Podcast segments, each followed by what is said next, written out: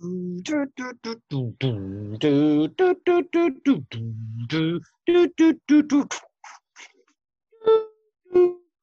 loops. Do, do. Open loops. Open loops. Open loops. Open loops.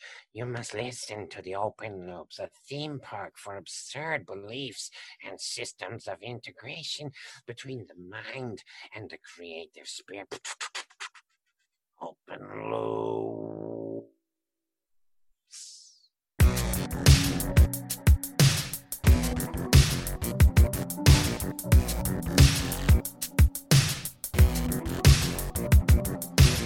Your conscious mind wonders what happened to World Trade Center Building 7. Perhaps a better question is what happened to buildings 3, 4, 5, and 6. Think on that. Your unconscious mind is the one we're talking to. You're now tuned in to your favorite late night talk show for the shamelessly fringe. It's Open Loops with Greg Bornstein. Conversations that bend. What's going on? My oh my. The loopers are here. You're here, looper. Greg Bornstein, cultural hypnotist, consciousness disruptor, curator of capital E Experience, and Chief Looper. Welcome to the show that dares to challenge your existing belief systems by sharing radically unique ideas designed to stimulate your unconscious mind and allow you to step into the highest version of yourself. Whew. Try to get that all out in one breath. Yes, we, we're talking we're talking some weird stuff on this show, right? The fringe, the supernatural, the esoteric, the abstract, the philosophical, the psychoanalytical, the mysterious, the esoteric, uh, metaphysical. Really, really the uh, really the things that that make you go, huh? The things that open your mind up, the possibilities, magic, hypnosis, and of course, we attempt to answer the deepest questions of them all who and what we really are. Eh, what am I kidding? You, you attempt? I got the answers for you. You want to know? You want me to just want me to just slip the answer to you? Spoiler alert on this podcast, on all the podcasts. I tell you who and what you really are. You're not gonna you're not gonna come back and listen. What is this? I can't I can't just divulge that to you. I, I mean, I. You want to know? You really want to know who and what we really are? You want to know? I'll tell you next time. Actually, I'll I'll tell you what an open loop is next time people ask what that is, and well, we'll get back to that later. Hey, by the way, this episode is fascinating. Wow, I uh I, I, I don't always I don't always get bombarded with new takes on conspiracy, uh, and especially not takes that reflect my overall feeling about it. I mean, I feel like there's two camps, right? There's kind of this either you believe in the conspiracy theories and you really believe in the and you know you you've heard people even on this show say I'm not a conspiracy theorist. I'm a realist. So, I mean, take that. What interpret that how you will. And then you get the other side. Oh yeah, they're they're all bunk. And since the beginning, even way back, I was saying that I am agnostic when it comes to this stuff, and a lot of my beliefs are modeled from someone like Robert Anton Wilson. I kind of naturally, it's not that I read Robert Anton Wilson's work. Uh, great stuff Prometheus Rising, Quantum Psychology, Cosmic Trigger, I mean, the Illuminatus uh, trilogy with Robert Shea. really good stuff. It's not that I just read that stuff though and then was like, oh, that's where I am. I naturally was somewhere going, oh, these ideas are interesting. Yeah, yeah. Uh, and the journey of my guest, Robert Guffey, exactly mirrors that. He also stumbled upon conspiracies from fringe literature uh, as as a writer, looking at these classic zines. Gosh, I wish magazines were still a thing. I mean, I know it's terrible for the environment, and but but uh, everything's so digital now, and there's something about holding writing in your hand that's special. It's uh, it's nostalgic, you know. I, I know the kids will all the Gen Zers listening to this are like, okay, might as well be a boomer millennial. You're crapping on physical paper, but no, no, no. There, there was something very special about that, uh, and I have to tell you, I, I think that Robert really is is somebody that uh, it, it, he sings the song of my heart in the sense that he he became even though he is not 100% a believer he's not 100% a disbeliever but he's interested enough to want to learn the ins and outs of every conspiracy theory and he did as you'll hear and his interpretation his deconstruction of the QAnon movement is so interesting. I it, he brought things in. I mean, I knew from different documentaries and and just reading or not even documentaries, just reading articles and seeing what was going on that this was the this was the mega conspiracy. This was this was a different kind of conspiracy going on very interesting, very fascinating, and the way Robert is able to provide a perspective based on years of conspiracy study, at the very least, is worth listening to. I know some of you listening are going to go, okay, Greg, wait, what? Who's this guy? Does this guy not believe? He sounds like more of a skeptic. In in a way, he might be compared to other people you've heard on this show. But as I said in the beginning, I'm never, ever settling for one specific direction. I love having my beliefs challenged. And even still, Robert's not a complete disbeliever. So it's uh it's interesting. It's very interesting. I, I, I do try to get to the bottom of the Q dilemma um, with him and his book, Operation Mind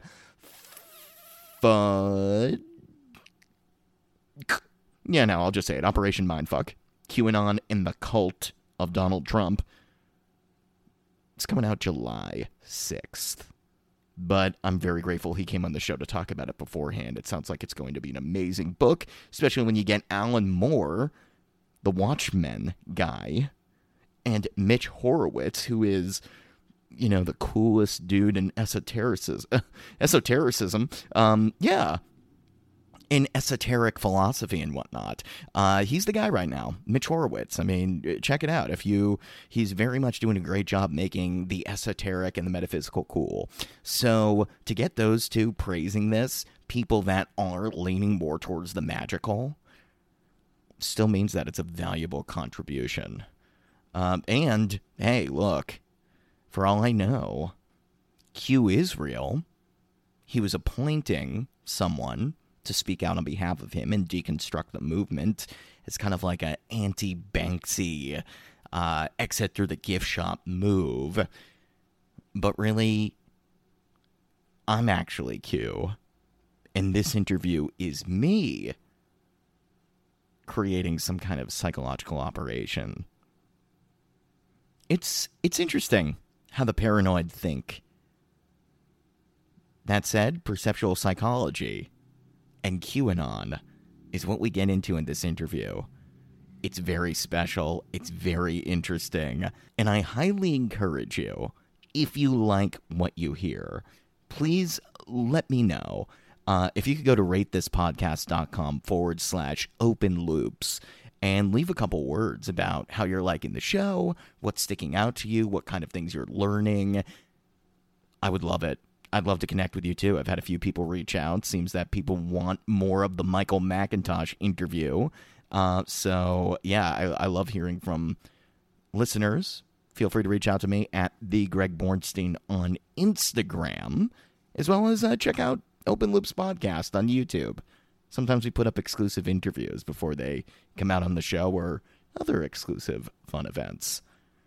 All right. Robert Guffey is my kind of guest.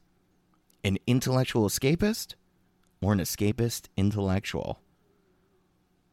You decide. Either way, he's a looper. Enjoy.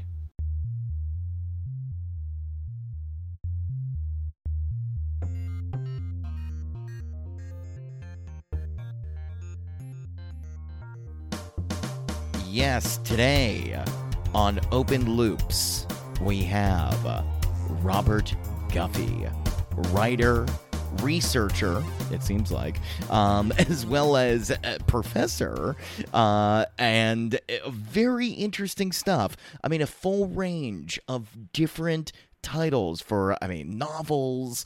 Uh, we we have this book called Bela Lugosi's Dead, which I love old time horror, so I mean that that's fascinating.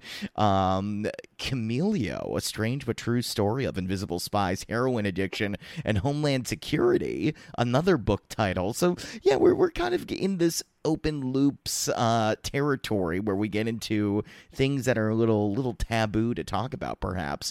But the book today that I'm very curious about and, and I'm very fascinated to delve into is Operation Mindfuck QAnon and the cult of Donald Trump, uh, coming coming soon in about a month, uh, and. I, I, I, I'm I'm very intrigued to go into this because I still don't know what to make of Q, and I'm curious if Robert has any answers. So, um, Robert, hey, thanks so much for coming on the show. I thank you for uh, inviting me on. Absolutely, absolutely.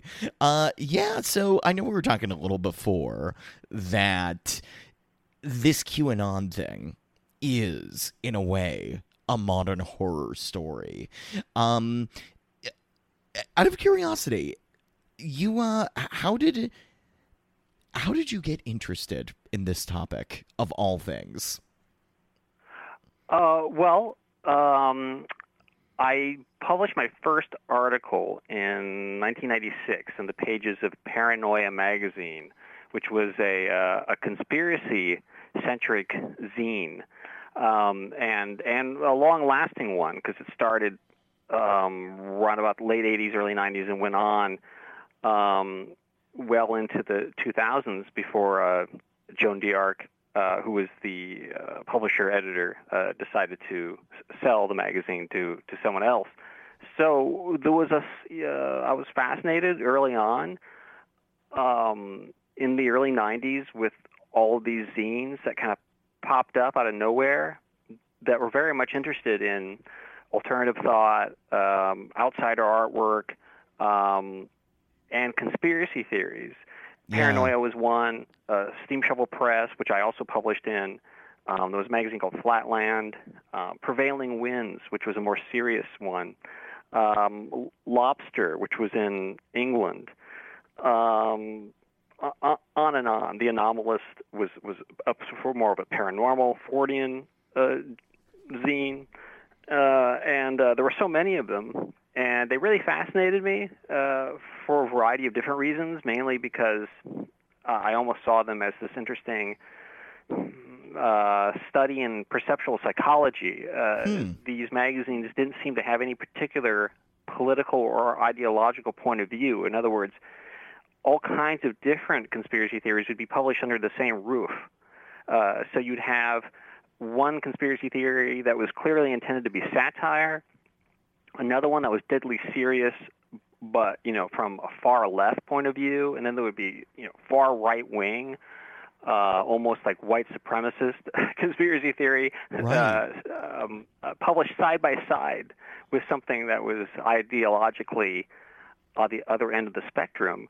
Um, some stuff that was meant to be humorous, some stuff that was unintentionally humorous. Yeah. Uh, some stuff that was very well written, and some stuff that was not well written at all. Uh, and uh, it was all merged together into this kind of weird, uh, anarchic chaos. Uh, so that aspect of it fascinated me. Um, and then um, I'm already uh, I'm already so on- with you by the way. This is I I am I feel like such the wonder of this. Uh I, I I'm totally with you. I mean, I think that's what intrigues me about the conspiracy people too. And and as somebody that has entertained people on the show that are uh, really adamant believers, I think the sometimes the way it's presented, I, I don't know if I would have been as interested in conspiracies if I wasn't reading those early GeoCities websites where they just had terrible font and and it was just so obscure and it seemed like it was one person pouring their mind out. I mean, to me, that's what's intriguing about it. So to to to have that in a that literary form, that that physical form, uh, I'm totally with you there. I, I think another thing that fascinated me about it was there was something kind of vaguely punk rock about it. it what, you didn't need a PhD in conspiracy theory to write about it. it it's something you initiate yourself into. You know, in that way, it's almost similar to ufology. Uh, I mean, there are ufologists. There are those few ufologists who are like actually real scientists, or like Jacques Vallée, who was a computer scientist, or Stanton Friedman, who was an actual physicist. Uh, but most ufologists just sort of self-initiate themselves into it. Uh, and so that kind of that interested me uh, me as well. And also, at the time in the early '90s, I was getting my BA at uh, CSU uh, Long Beach, um, and I had to. Often, you're called upon to write essays about subjects that you have absolutely no interest in when you're in school, uh, but you have to generate some sort of interest in it in order to get the the job done, right? So I I challenged myself as I was discovering these zines. I thought, okay, every time I get a essay assignment, I'm going to tie it into some conspiracy theory. And so wow. it was it was a challenge to me to do that and to do it in such a way where I would get you know a respectable grade on the paper.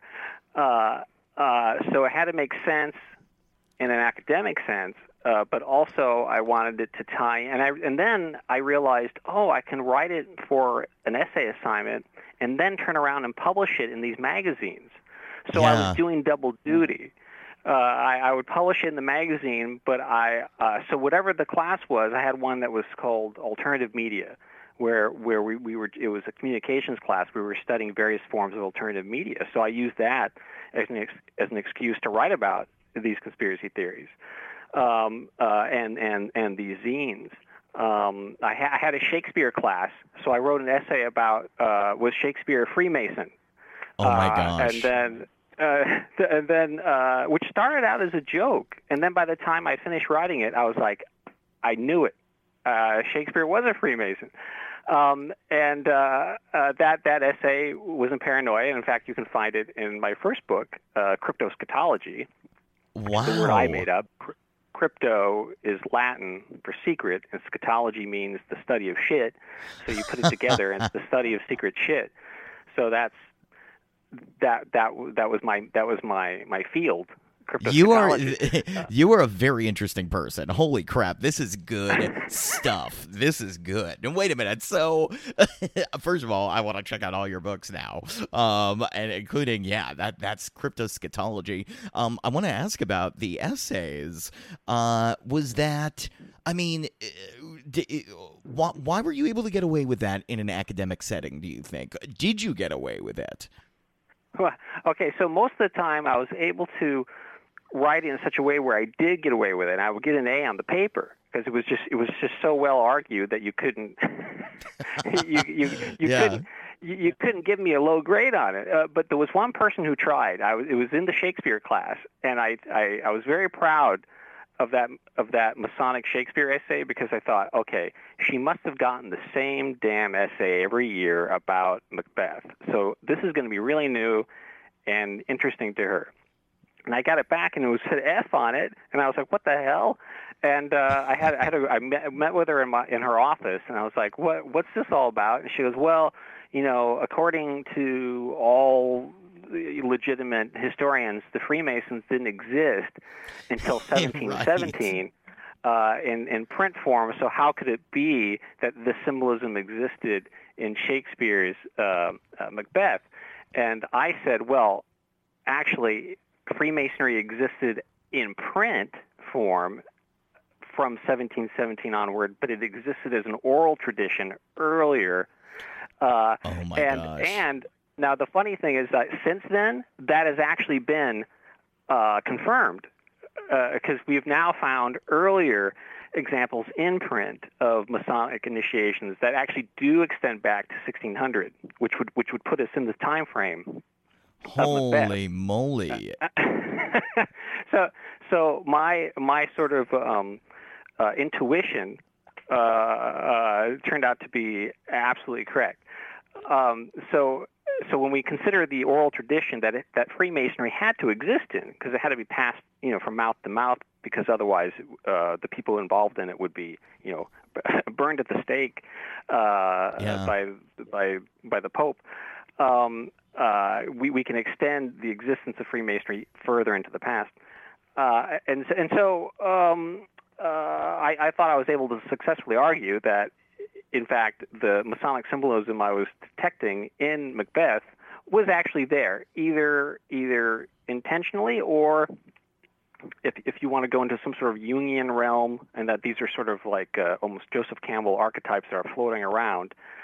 Um, nonetheless, there was a, a clear connection uh, between the symbolism and and um, of, of Freemasonry and the symbolism that's there in, in Macbeth. Um, and it, even if you don't want to say it's Masonic in nature, I think it's reasonable to conclude that it was Hermetic uh, in nature, right. uh, Gnostic um, in its tendencies.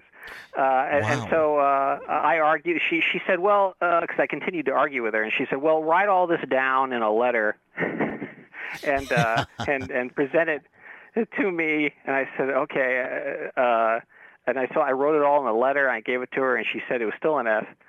So then I took it to uh, the. You can actually um, contest a grade. Oh. Uh, so I, I actually officially contested the grade, and I put together all my evidence. And I was told that we would have to both go to this like like board meeting or something. I was imagining like something from Orson Welles' adaptation of uh, Franz Kafka's The Trial. It was going to be some like uh, you know, German expressionist set uh, we would have to go to, and there would be, be these looming shadowy figures behind these podiums, and we were going to have to state our case. But uh, and I was getting all revved up for it. I was like, it was like Raging Bull. I was like, you know, or Rocky. Yes. I was getting all trained up for it. Like, uh, and I, I was like really excited. Uh, I wanted to be able to like state my uh, my case uh, in front of the board. Uh, and uh, instead, I just got this letter in the mail one day that said, it's been changed to an A. Uh, you know, we, we the board has read your material. It has been changed to an A. Uh, which on one hand I was I was happy about that. On the other hand, I was like I wanted to go to this board meeting and uh, argue this with her in the room. uh, You know, What is were you okay? This is I mean, look, as much as I I, I could really get into this uh the topic matter. I mean, what you tell me a little bit about what is driving you here? I mean, did you just do, do you enjoy the the game of of intellectually outdoing people, like kind of poking fun at institutions using uh rhetoric and whatnot? Is is that the driver there? Or is it something else? well. Uh, that's interesting. That that's a pretty good way of describing it. I wouldn't have thought to describe it that way, but that's that's not an an illegitimate way of describing it. but on the other hand, so there is there is that aspect to it. But then on the other hand, there's also, uh, like I said, when I first came up with the topic for the Shakespeare essay, my my first thought was I was going to try to argue that Shakespeare had been abducted by aliens.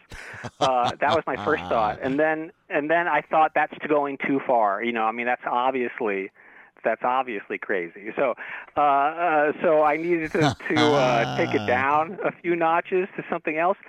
But but and I and this actually I heard an interview once with the novelist Tim Powers who uh, Tim Powers is a science fiction fantasy writer, and he writes a lot of uh, historical novels uh, novels uh, in which, um, for example, one called The Stress of Her Regard, where the, the main character is uh, uh, Mary Shelley, Percy Shelley, um, and he will take these historical figures and then put them in some sort of fantastical setting that is often conspiratorial in nature, dealing with secret societies or you know some sort of um, conspiratorial shenanigans going on um, in the 1700s, and he'll and I he said that he would come up with this kind of the, the historical setting, the characters, and then whatever the kind of science fictional fantastical idea that he has to put them in.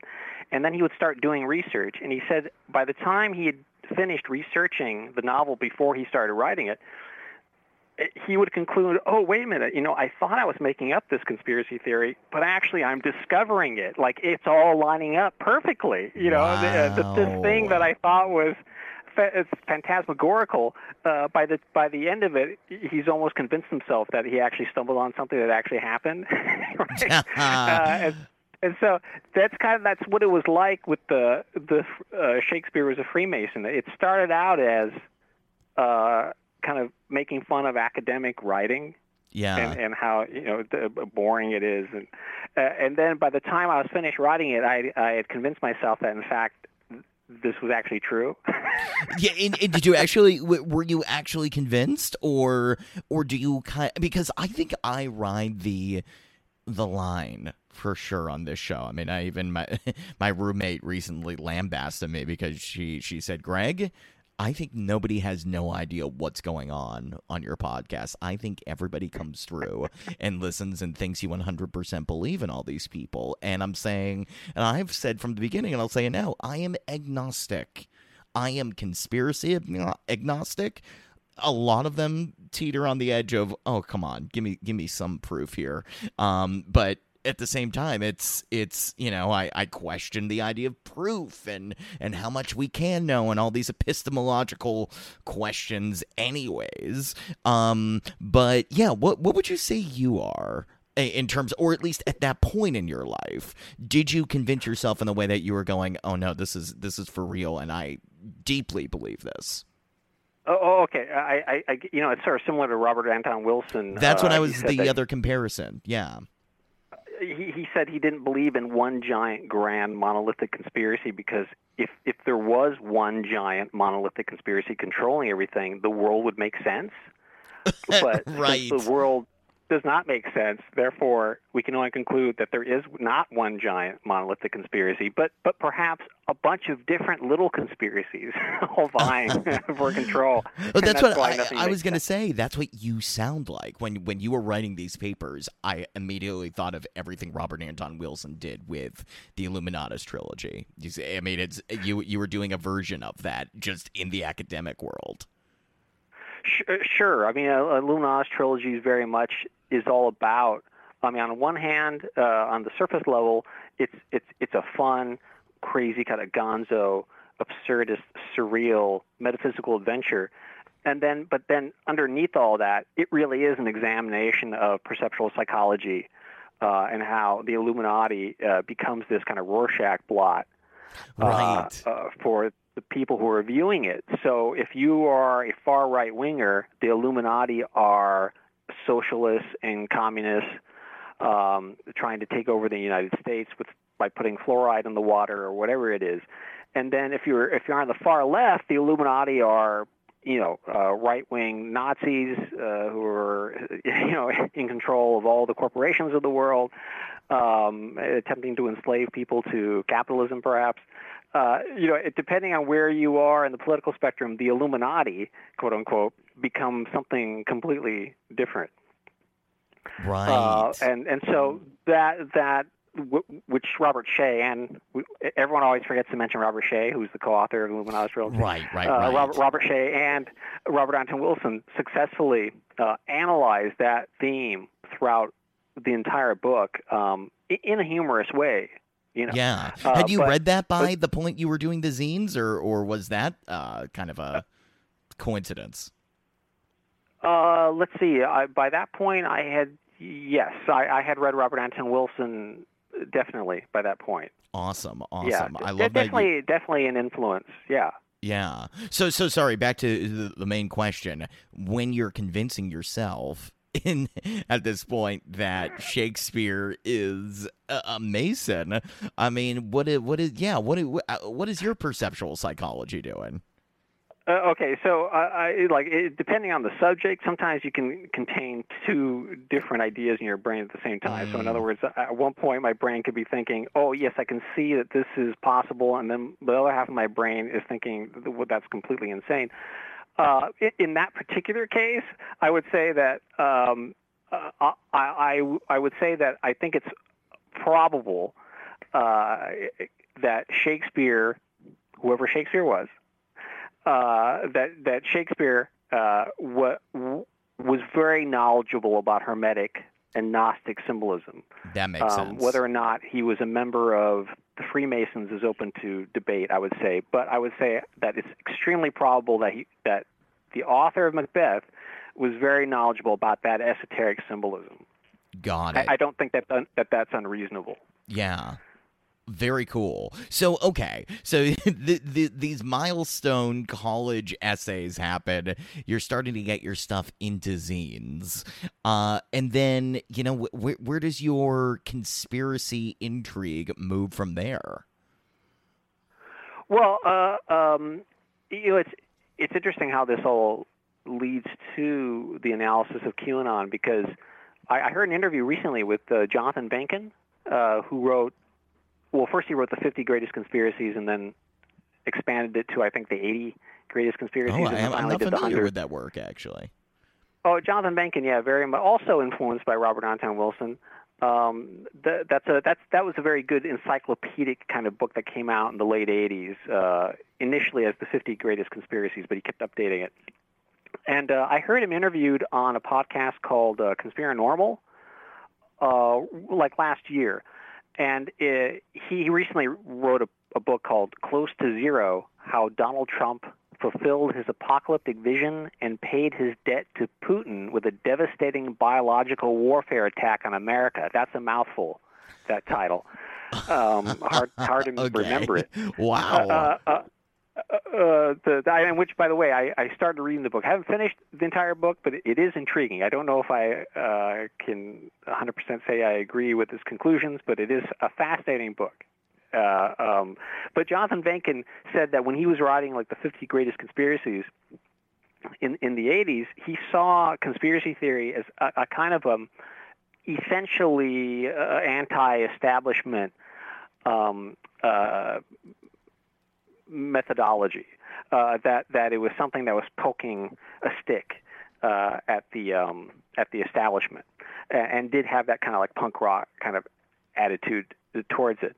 And he, he said that when he saw the events of January 6th unfold uh, before his eyes, he kind of almost felt like a, a tinge of guilt of having been an early yeah. proponent uh, uh, of of conspiracy theory, because obviously not you know, uh, it's not like when he was writing the 50 Greatest Conspiracies in 1986 or whenever that was, that he was thinking, oh, eventually a bunch of right-wing nut jobs are going to take this and flip it and right, right. And, and and attack the Capitol building. Like that wasn't in his mind. Uh, it's it's the you know the the the uh, uh, strange science of unintended uh, consequences. Um, but uh, that I, I and I've heard I've heard that same sentiment from other uh, uh, conspiracy theories um, uh, communicated to me privately, uh, sometimes via email, yeah. sometimes face to face, regretting uh, having given a platform to some of the, the more extreme, like right wing uh, conspiracy theorists uh, in, in, the past, and looking back on it, wondering if they if they made a bad move. you know, that's something right. that seemed that seemed uh, either harmless or that seemed like it was actually a kind of anti-establishment punch in the face, uh, kind of kind of boomerang back uh, on them in some way, um, uh, and and and that's interesting. So when I was writing in Cryptoscatology, the first book, uh, there's a chapter in there uh, called "Jesus is a Robot from Outer Space," with the title of which comes uh, from the fact that um, I, uh, uh, me and my friend Jack Womack, um, uh, who's a novelist uh, who, who lives in New York, my girlfriend at the time, uh, who is now my wife, uh, we we Jack was visiting from from New York, and he was here in uh, Southern California. Right. Uh, this would have been around about 2006, and we said to Jack, "You have to go visit the Crystal C- Cathedral." Uh, the Crystal Cathedral was this in Anaheim, you know, right near Disneyland, was Right. this giant Disneyland-like cathedral, um, which is which is not there anymore. Uh, but if it was like the ultimate in kitsch, uh, kitsch Christian culture. It was like the Hearst Castle of cathedrals, and and and we took him there, and it was it was like a Jack T. Chick pamphlet given life in three dimensions. Wow. Um, and and and there were all these. Uh, st- there was one particular statue that fascinated me. It was uh, the Virgin Mary holding the baby Jesus in her hands, and the baby Jesus had been made out of like silver, like reflective mirror-like material.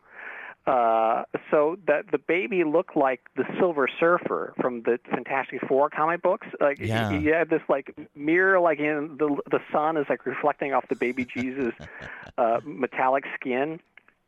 And uh, I said, oh, I, I said to Jack, oh my God, Jesus is a robot from outer space because that's what it looked like yeah. like like half of half of the baby Jesus face was going to melt, and there was going to be like cogs and gears underneath, like the end of the Terminator.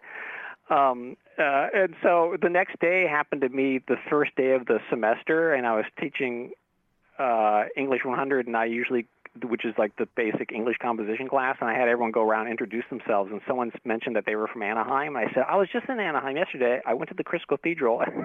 I started mentioning everything I just told you, and then someone was offended by that uh, and wrote a letter to the president of the college and said, "You have an instructor who's saying that Jesus is, was a robot from outer space." Um, which which is an interesting way of taking something completely out of context. Um, because of course I I wasn't intending to say that Jesus was a robot from outer space. I said the statue of Jesus looked like a robot from outer space. Very different statement, you see. Um, this is like this is like the Magritte painting. You know, this is not a pipe. It's like this is not a Jesus. This is a statue of Jesus. Um, uh, and so I had to like uh, uh, kind of walk on eggshells for, for the rest of that semester because I didn't know what else I might accidentally say that would set off this particular student. I didn't know who it was. That was like it was like anonymous. I just knew it was someone in one of my classes, you know. Uh, so uh, I wrote this uh, essay called "Jesus is a Robot from Outer Space," which was published in New Dawn magazine.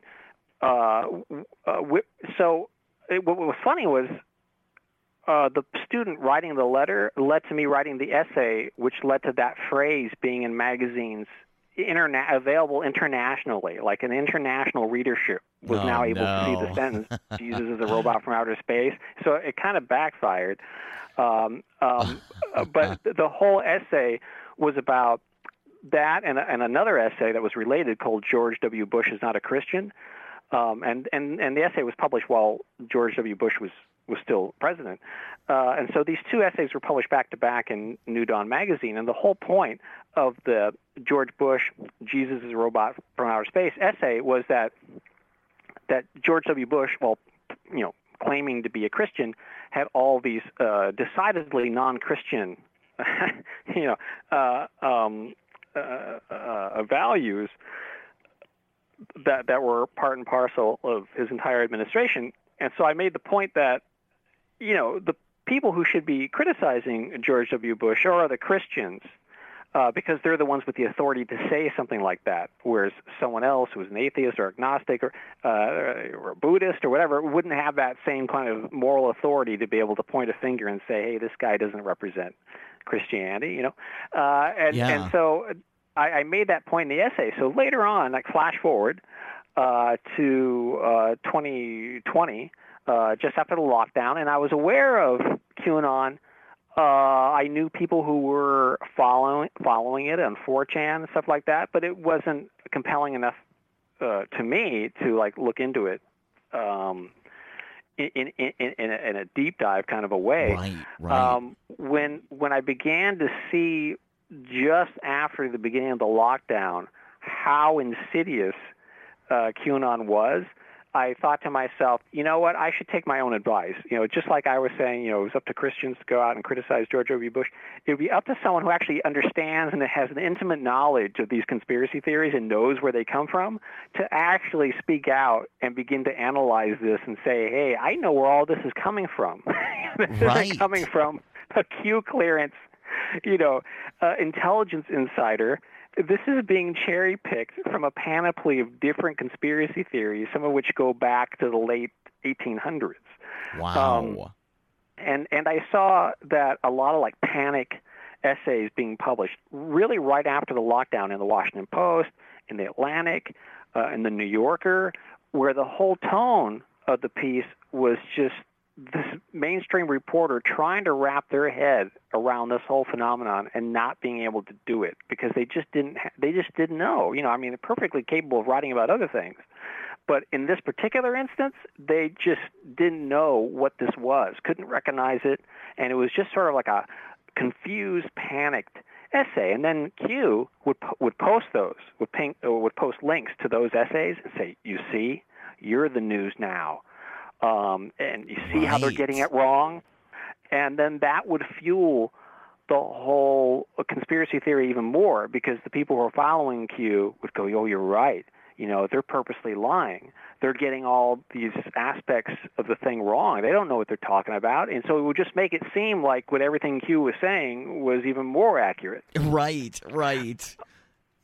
Uh, and in, interesting uh, is that when I started writing about QAnon actively, which was in Salon in August, I think of um, of 2020, is when a, I wrote a five-part essay um, that was in Salon from I think August to September, uh, serialized, and uh, uh, Q never linked to those. I just thought it was interesting. He linked to almost every other article about QAnon that Oh. appeared.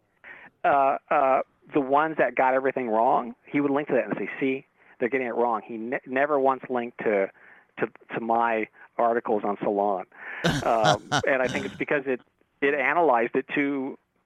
It, it, it was it was it was it it hit the nail on the head far too accurately.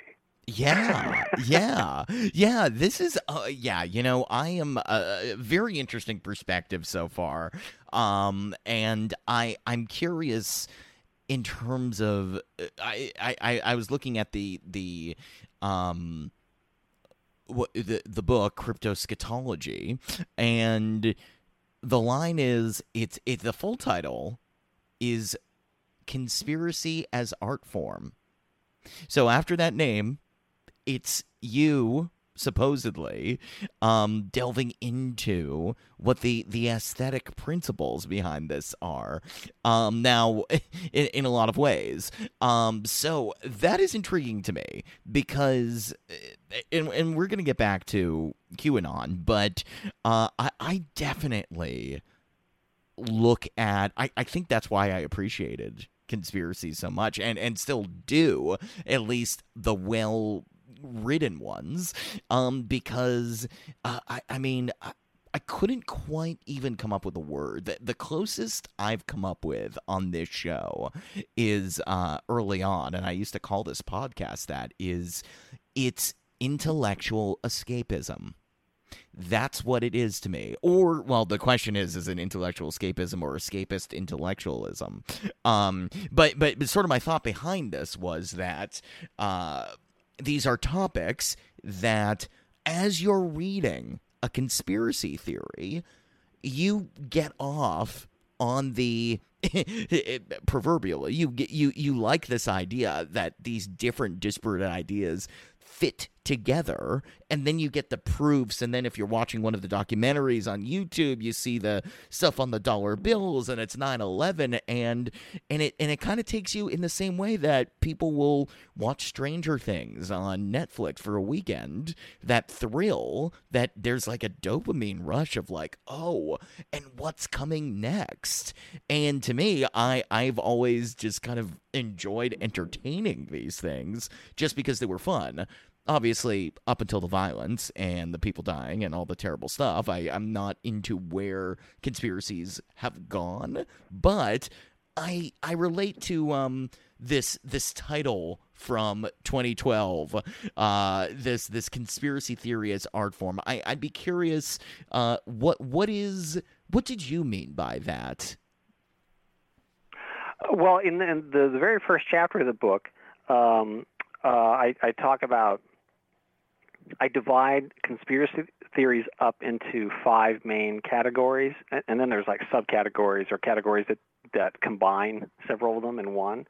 Uh, but the the the five uh, that I identified immediately was uh, misinformation, disinformation, uh, satire, uh, legitimate research, and um, uh, what was the fifth one? no, no, I'm, I'm losing my own categorization. Um, uh, it's it's in chapter one, uh, but uh, and then I lay out examples of, of each of those, Yeah. um, and and and also then proceed to demonstrate them with the chapters that then follow. Uh, and Yeah, I was gonna it- it's up say. to the reader. What- what's art and what's real? Information. yes, the book. It's the, a lot of people don't interpret. Uh, they they don't go to the next level and, and interpret the fact that the whole book is the art form. Uh, it's the art That object itself. is awesome. Uh, uh, and so each of the succeeding chapters, you, the reader has to figure out, well, which one is disinformation, which is misinformation, which is satire, which is legitimate research. You know, Yes. I'm not going to label it for you. Yes, um, yes, yes. Now, do you think there's a usefulness to that exercise? Because, um, to my roommate's point, I mean, what am I trying to do with this podcast? I, I do think there is something to uh, what Robert Anton Wilson talked about with guerrilla ontology. I love that idea. I, I've talked about it multiple times in the show. Uh, getting people to expose themselves to new ideas that are completely different and hopefully opening up something in them that at least uh, gets them to perceive the world a different way. Um, but, but but yeah, I, I I suppose that might lead to your definition of perceptual psychology too. Um, but but maybe not. Yeah. What what what do you think is is the exercise in getting someone to go through that, but never know for sure what's what? Well, you know, uh, Robert Anton Wilson used to do um, these interesting um, conferences. They were almost like encounter group slash role playing games where he would be the kind of dungeon master standing on the stage and he would and there'd be a whole room full of people and he would you would each person in the room would take on a different identity and i think they were given the identity you couldn't choose it. And so one person was a men in black one person was like a, a, cia agent someone else worked for the mossad uh, someone else is like you know a conspiracy researcher. And you had to play through this scenario in real time in the in the room. And sometimes you were given identity that said you were a CIA agent, but actually, you know, you're really uh, a double agent working for the Soviet Oh Union. so you have to keep the, you have to keep that aw- away from everyone else. No one else can know that. And and and um, I had a friend who actually took part in one of these back in 1993. It was at the the Scottish Rite Temple in um, in L.A. And he said it was really um, kind of mind bending by the time you got to the end of it. And, and this this particular one only lasted a few hours, but Robert Anton Wilson said sometimes he would conduct these things that would go on over like a weekend. and he said that the participants would tell him that once they got out of it, um, they would start seeing, you know, Kabbalistic symbols embedded in license plate numbers. um, you know, their entire worldview would be altered. Now, you could see, and in some ways, you could see how conspiracy theory, just looking into it, would do that uh, entirely on its own without even going to those extremes. Um, but it's almost, it almost reminds me of uh, what I heard Terence McKenna once say.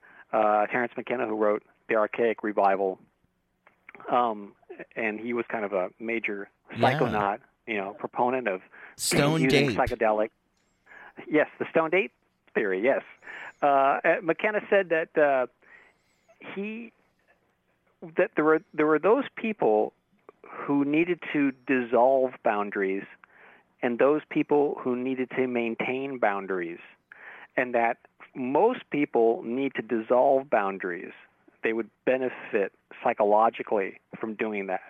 But there are those people, people who, for example, maybe are bipolar or schizophrenic, uh, uh, who they don't need to dissolve boundaries; they need to maintain boundaries. So he would not recommend psychedelics for those people, right? And right. so, so uh, it's oh, it's and it's and it also reminds me of something. I once interviewed Stephan Hoeller, Dr. Stephan Hoeller, who's the bishop of the Gnostic Church in Los Angeles. Um, I, I I did a very extensive interview uh, with him. Very learned man. Um, he he he lived in a, an apartment in the shadow of the Hollywood sign, uh, and I sat with him for many hours. Interview and the interview appeared in in Paranoia magazine, uh, and we were talking about uh, Aleister Crowley and Israel Regardie, and Wow. uh, Israel Regardie said that uh, he did not recommend that there was a certain type of person who shouldn't dabble in ceremonial magic, uh, and that he, Israel Regardie recommended that you have some background in psychology before you try to dabble in ceremonial magic, because you, you go down what Robert Anton Wilson called uh, the chapel perilous. Uh, you go into the, the labyrinth of mirrors at a certain point, and and if you don't have a, a background in some way in psychology, you can get lost in this maze of mirrors, right? What what when I when Hoeller and I were discussing that in the interview, Hoeller said uh, the the funny thing, the ironic thing, is that he's he's found in his experience that the people who are most drawn to it are exactly those people, the people who need to maintain boundaries, uh, the people who, who and don't have a, a background in psychology uh, are the ones who are most drawn to it, like a duck to water. Uh, Hoeller said they go right to it, moth oh, to the flame.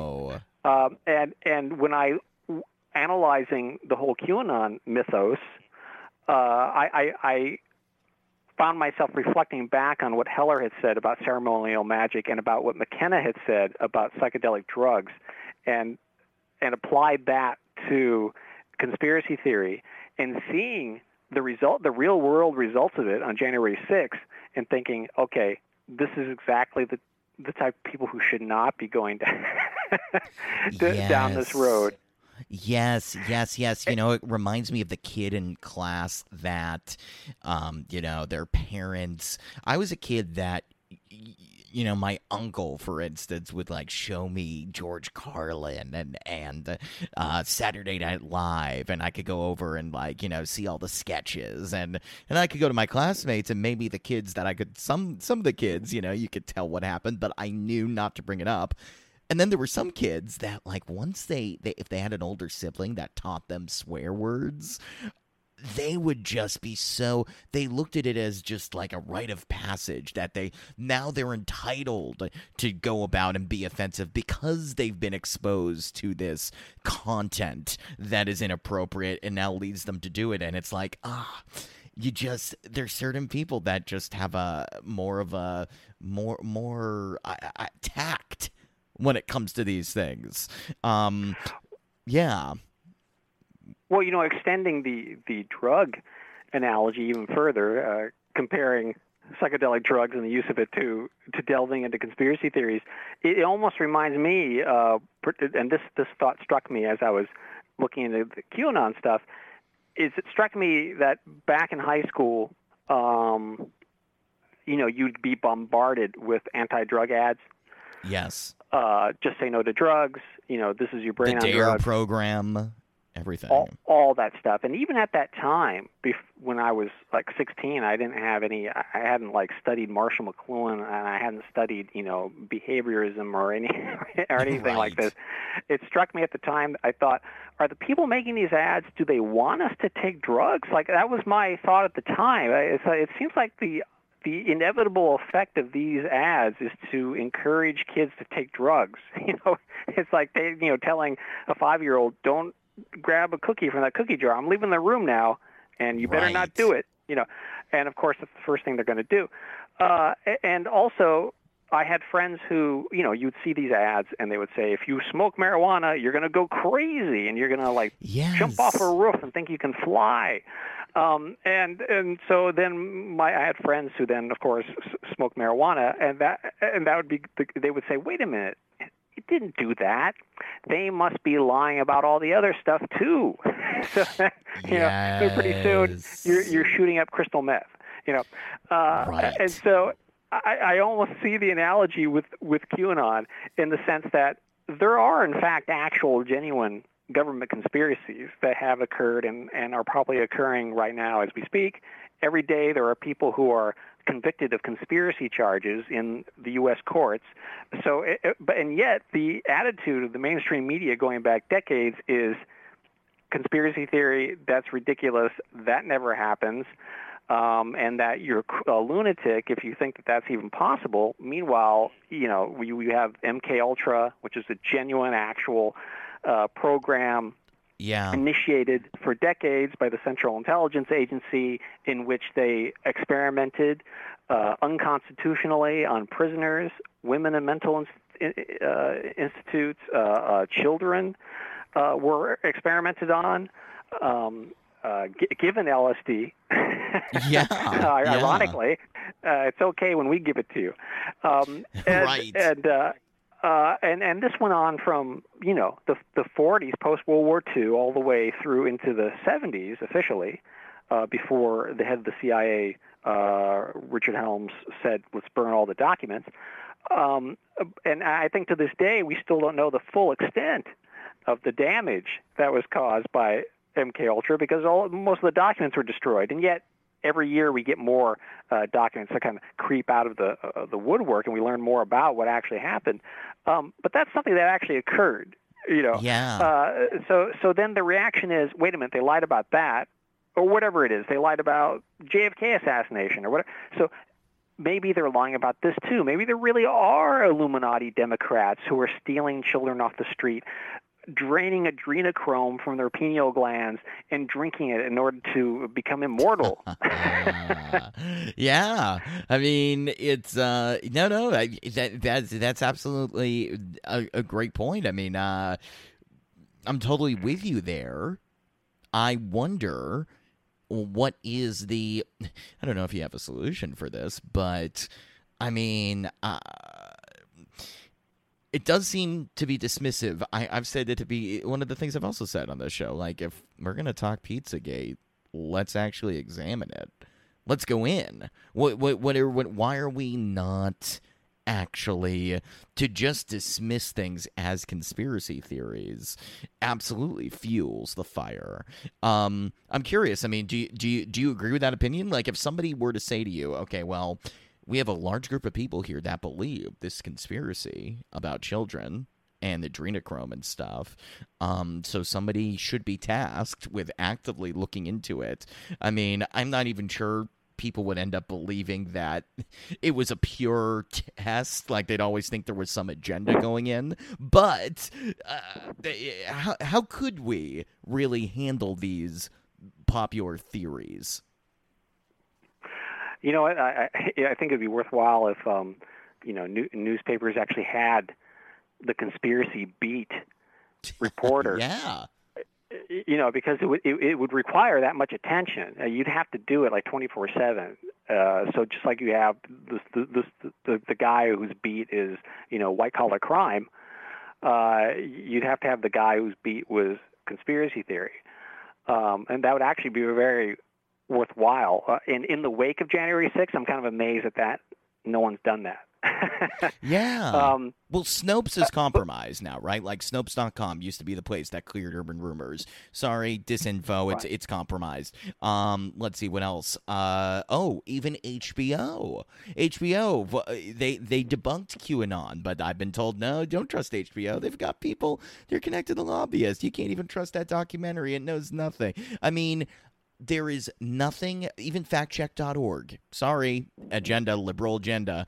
So, how can we do it? I mean, I think we're still Operation Mind Fucked. I think we're fucked. Um, Well- I, I don't know. Well, it's interesting because, of course, the, t- the title of the book, Operation Mindfuck, does come from uh, Robert Anton Wilson and the Discordian Society, who, who came up with that term.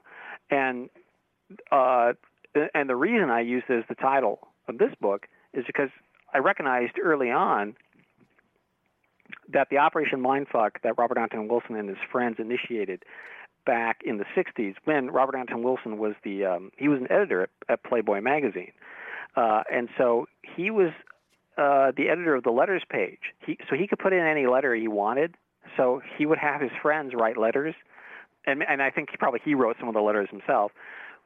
They they they recognized the fact that the John Birch Society and extreme right wingers like that were flooding um, in, in in the pre-internet era, where you had to actually use pamphlets and, and flyers stapled to telephone poles and um, uh, vinyl records uh, um, uh, to to promulgate these conspiracy theories, where um, really um, far right wingers like Anthony Hilder and people like that were spreading the theory, uh, resurrecting the old Illuminati theories from the late 1800s, uh, accusing uh, various liberal politicians of being communists and socialists, but also secretly members of the Illuminati or, or Freemasons.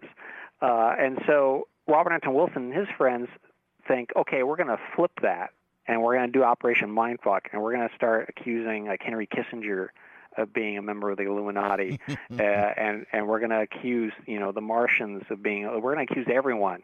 They they started accusing themselves. they put letters in. Robert Anton Wilson is a member of the Illuminati. You know, uh, we have inside information of this. So it was, and and the way Wilson described it, and I think Cosmic Trigger is he said. Um, and, and a lot of in the in the in the late 60s when they started doing this there was a lot of like far left uh, radicals who just just like what Stephan Hoeller said about like like you know like a moth to the flame, uh, like a duck to water. Uh, a, a lot of uh, far right, uh, far left uh, activists uh, just took to this and said, "Yes, you know Henry Kissinger, I could see that he might be a member of the Illuminati." And so this it was intended to be the opposite of the of the right wing Operation Mindfuck.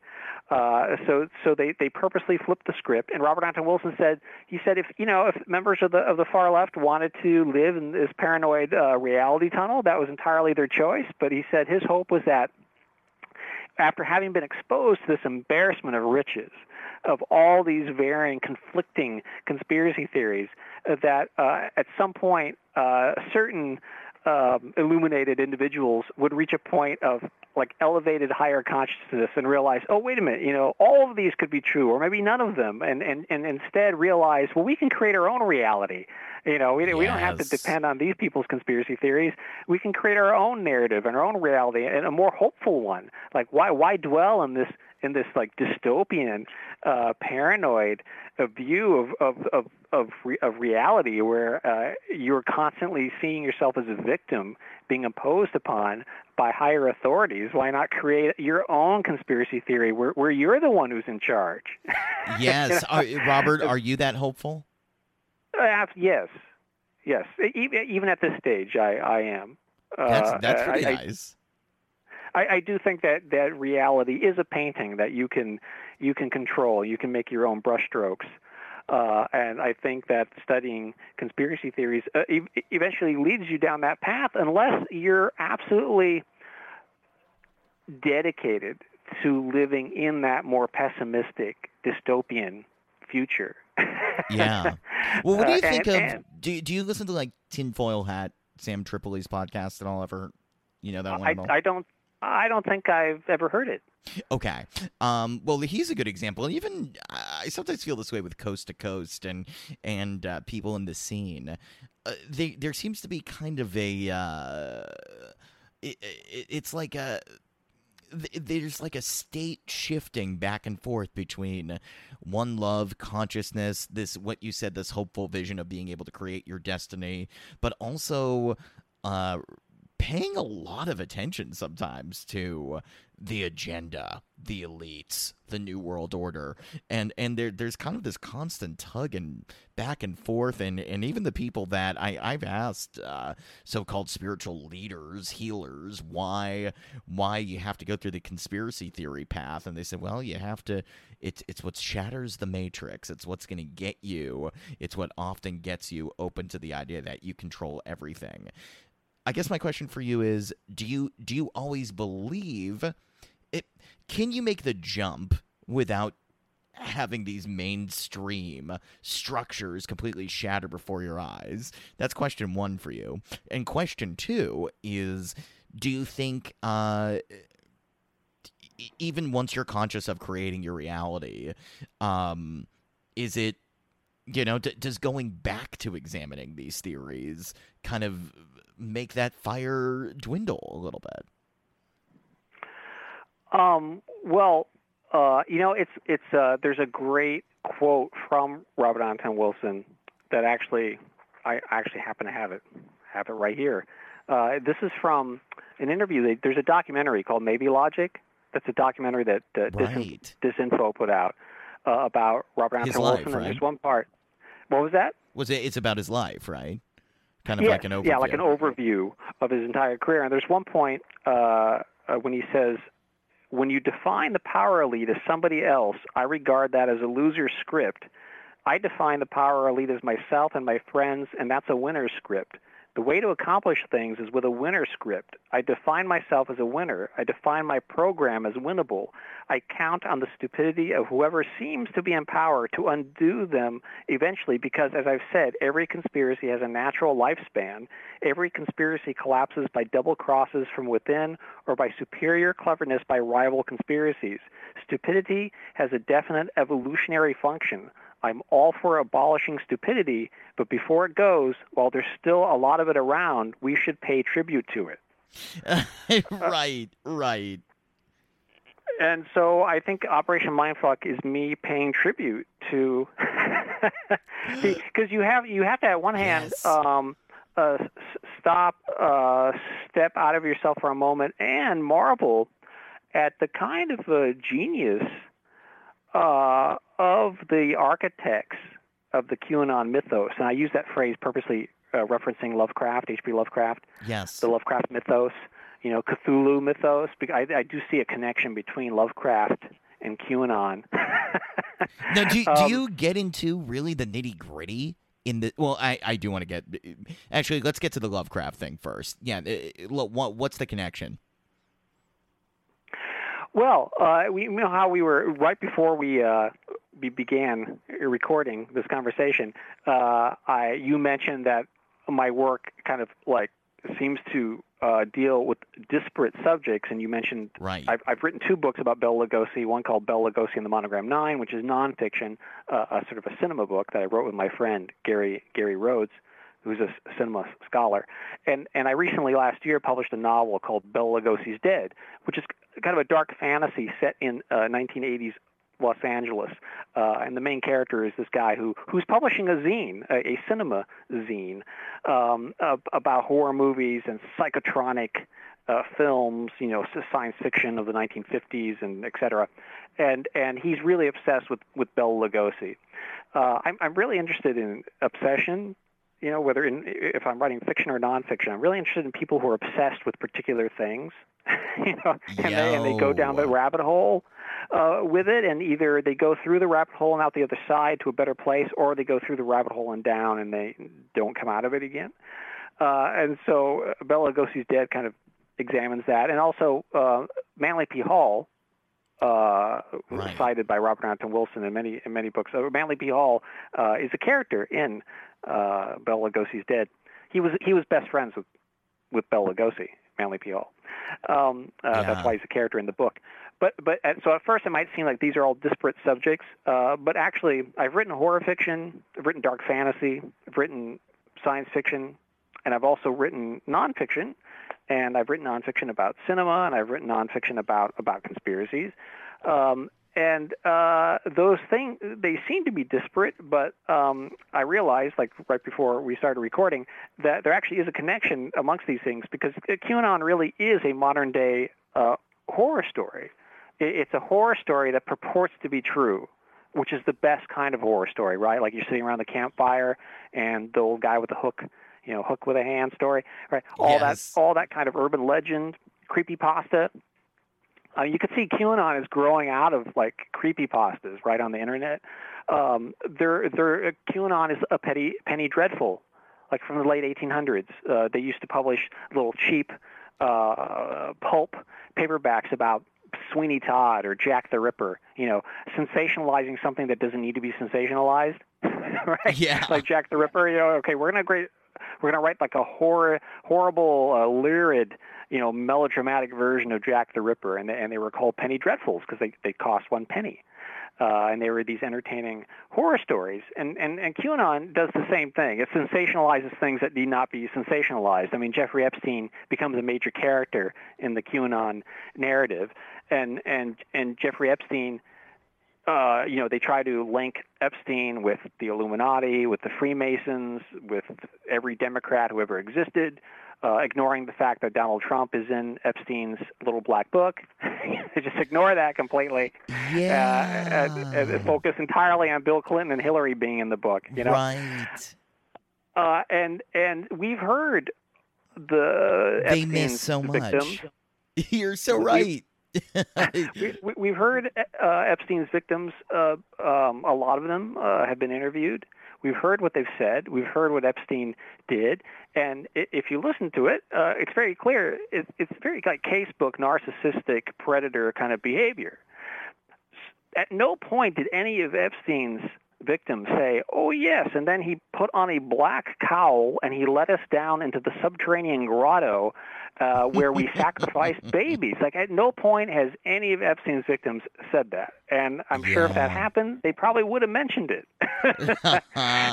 So, so it's like QAnon sensationalizes something that need not be sensationalized, uh, and then tries to link that uh, with with all these other um, unrelated uh, topics uh, in a kind of like conspiracy theory kind of kind of way, which is which is why basically they took what Robert Anton Wilson did, who flipped the right wing Illuminati narrative and flipped it and turned it back on and accused Henry Kissinger of being an Illuminati, uh, and they they went and flipped that again, uh, and and I think very intentionally.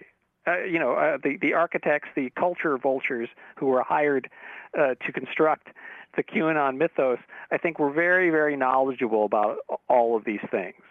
Uh, that I know at the time, a lot. I had friends who uh, who thought that it was a Russian disinformation campaign, QAnon, that that, that it came from from Russia, uh, and and not just.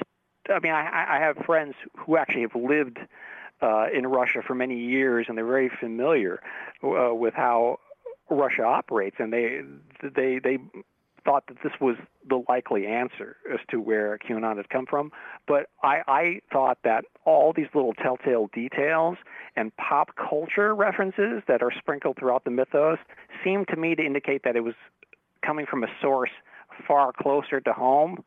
yeah. Uh, so when I mentioned Lovecraft, for example, where, where you get the elements of um, uh, children being abducted, uh, taken underground, fed to subterranean demons, right? Uh, you know, Uh, right. ancient beasts, like, and, and this is all like literal stuff that the QAnon people very much believe that the, you know that the the children are being abducted by the Illuminati, taken underground. The adrenochrome, which comes from Fear and Loathing in Las Vegas, by Hunter S. Thompson, the adrenochrome being pumped out of their pineal glands, and then they're and then they're using that to either you know then they feed the kids to the demons, and then they're using the adrenochrome to to stay eternally young. You know, um, um, because Tom Hanks doesn't look a day over twenty, right? um, right, right. Uh, yeah, that's interesting. that's a great point. and and that also uh, hies back to there, there's a lot of like science fiction, um, uh, horror roots uh, to to the to the QAnon mythos. And, and back in the 40s, there was a guy named Richard Shaver who became famous uh, among science fiction fans for a, a long series of stories he published in Amazing Stories um, uh, that the editor uh, Ray Palmer uh, claimed were based on truth.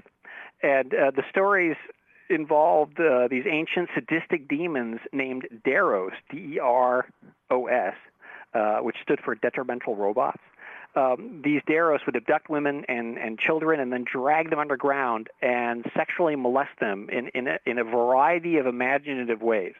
wow. Um, there, there's there's this great illustration from one of the the Shaver magazines where there's a, a naked woman strapped to a um, like a wheel, and then there's like a demon pitching darts into her.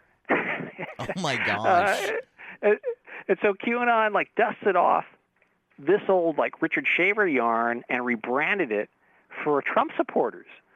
Um, uh, some of whom are are rabid Christians and Christian nationalists, and some of whom are are not. And I think that's what's fascinating about the QAnon narrative. It's it's it's been specifically designed to appeal to people beyond just Christians. Uh, you know, George W. Bush, um, he he decided, okay, I'm going to target evangelicals and, and, and Christians. That's going to be our our base.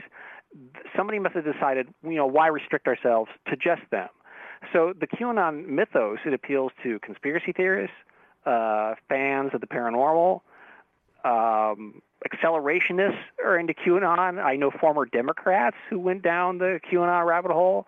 Um, there are plenty of people uh, in the United States who believe in the existence of, of demons who aren't Christians, and and you can be an atheist and think that. Um, nefarious members of the Illuminati are like kidnapping young waifs and sacrificing them to non-existent demons. You know, Yeah. uh, so so QAnon is this buffet of, uh, of of fringe beliefs from which you can pick and choose.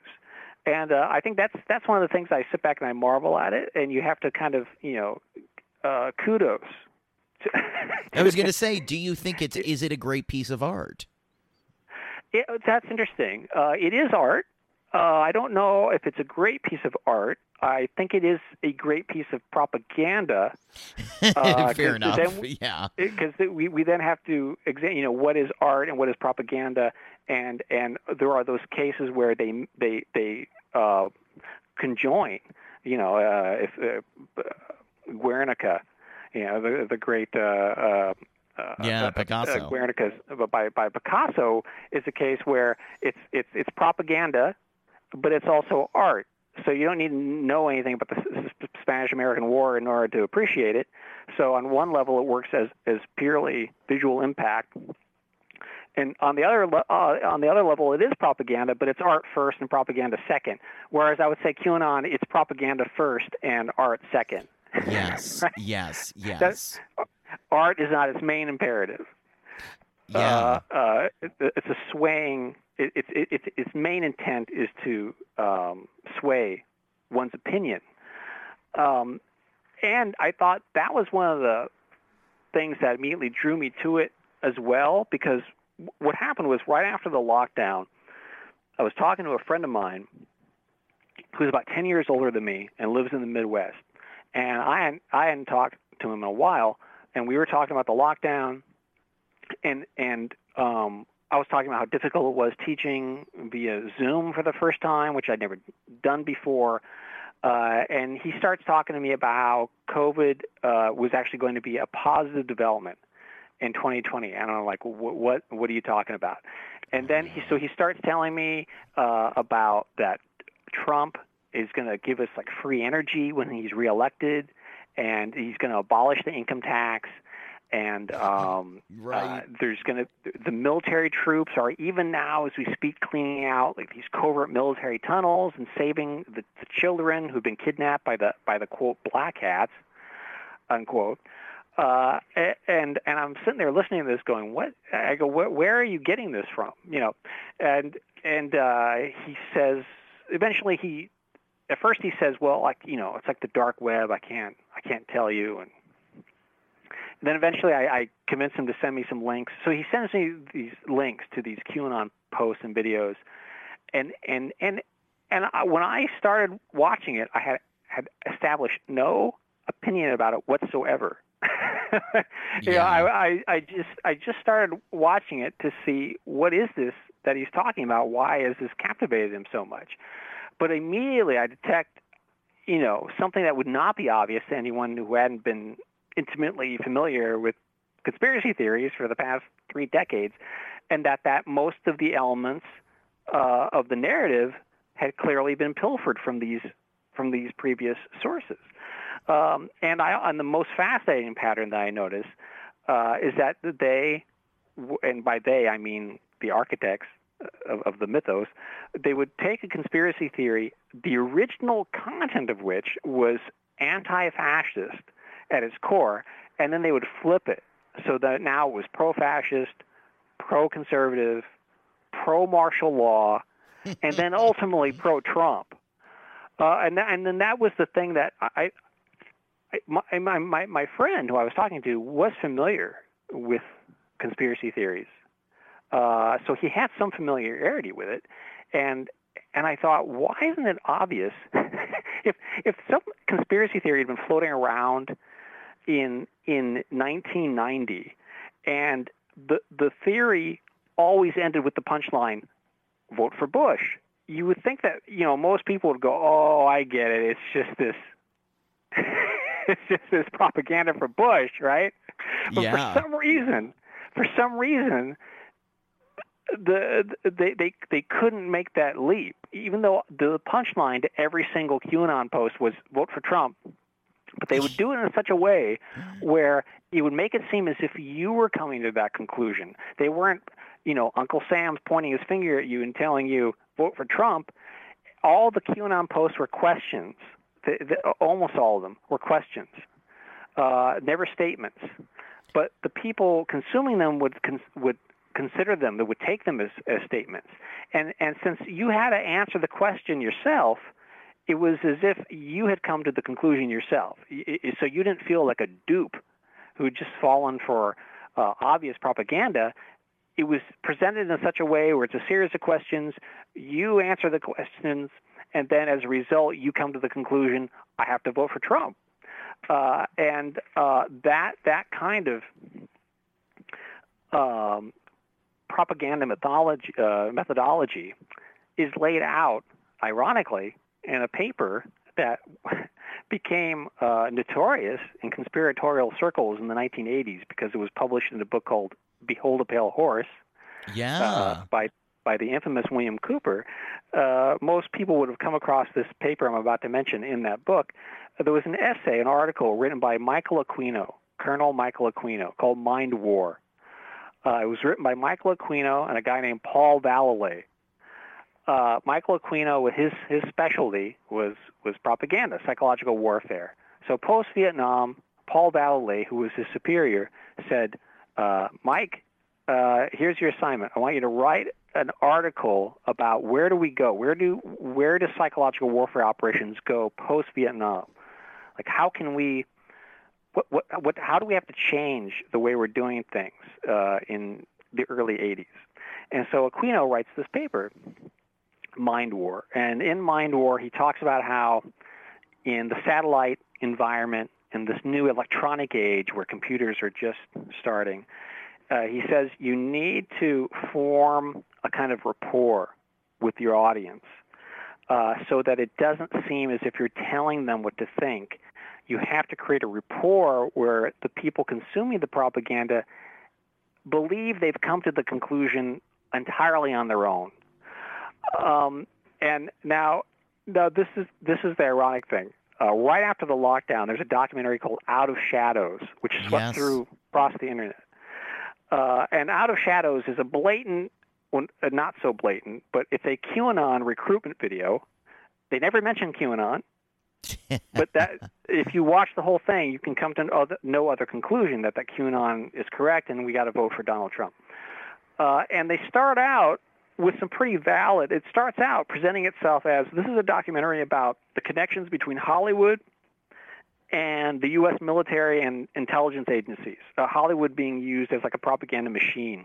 right. Now, that's a totally valid thing to explore. In fact, I, I'm I'm writing a book now called Hollywood Haunts the World, which and there's a whole chapter in there that's about that very subject. It's about how, how Hollywood has been used, uh, going at least as far back as World War II, uh, to to promote uh, propaganda disguised as fiction.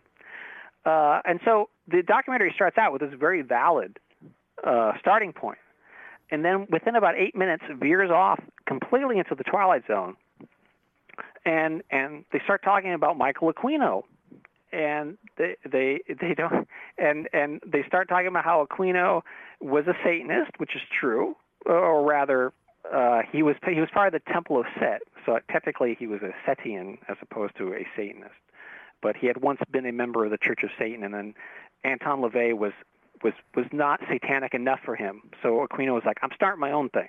Uh, the Right. temple said. Uh, and uh, and so Aquino had this very uh, eccentric look about him, the severe widow's peak and uh, pasty face. He, he kind of looked like Eddie Munster grown up uh, in a military uniform. uh, and he he appeared on Oprah Winfrey in the in the midst of the satanic panic of the '80s with his wife Lilith. Um, uh, and uh, he had been accused of supposedly running this uh, child molestation ring in the Presidio, uh, for which he was found to be innocent in a court of law. Uh, and and so uh, they they start going into Aquino, which is weird because the, the documentary begins talking about Hollywood as a propaganda tool, but then they start talking about Aquino, and Aquino doesn't really have any connections to Hollywood except for you know being on this one episode of Oprah. Uh, so it's kind of like a weird transition. So then they start talk. So then they use that to then segue into you know satanic imagery in in Katy Perry videos and Lady Gaga, and uh, Hollywood is trying to brainwash you with Satanism. At one point, they show the cover page of Michael Aquino's essay, Mind War, and, it says Mind War by Paul Vallely and Michael Aquino. They never mention Paul Vallely uh, because Paul Vallely is the one actual military figure who came out in support of Q. Oh gosh. so in, in the midst of all this, in, in 2020, Paul Vallely goes on a Canadian radio show and says that Q is a real person and he's working with this secret group of 800 uh, uh, former intelligence officers or current intelligence officers. Donald Trump doesn't trust the CIA or the FBI, or uh, and so he's he's he's trusting this kind of covert group of of uh, intelligence officers, and Q is either one of these guys or connected to them, and and basically after by the time you hear the entire interview, you can only conclude, oh, Q, th- this you know Q is a real person. Uh, all the information that Q's been posting is correct, and so it's fascinating to me that Paul Vallely, the one military figure, very hi- highly respected, high-ranking military figure, intelligence officer, the one guy who comes forward and says that Q is real is the one guy who co-authored the Mind War paper with Michael Aquino, who's demonized in the Out of Shadows documentary. So is this like a case of the right hand not knowing what the left hand is doing, or is this a case of people um, uh, uh, uh. uh, b- being duped and not not analyzing what's going on deeply enough? Yeah. Wow. This is there is so much here. Um, eh, tell me this. I, I I just have to know. I mean, do you do you have any idea? Do you even care who is behind this at all? Do you examine that? Uh, that I, I examined it uh, briefly. I, um, I, because of course that is the main thrust of the HBO documentary. You know, who is Q?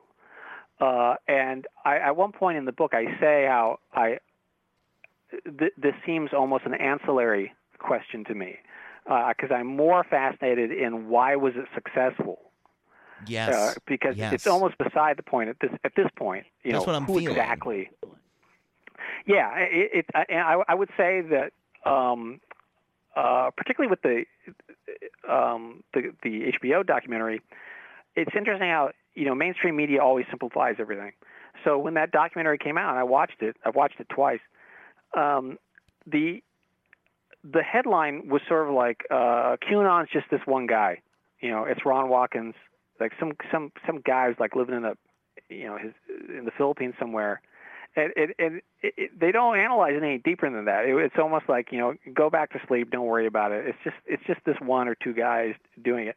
It's very clear that whether it's Jim Watkins and Ron Watkins, it's obviously more than one person. It's you, you know, I mean, I, I teach literature.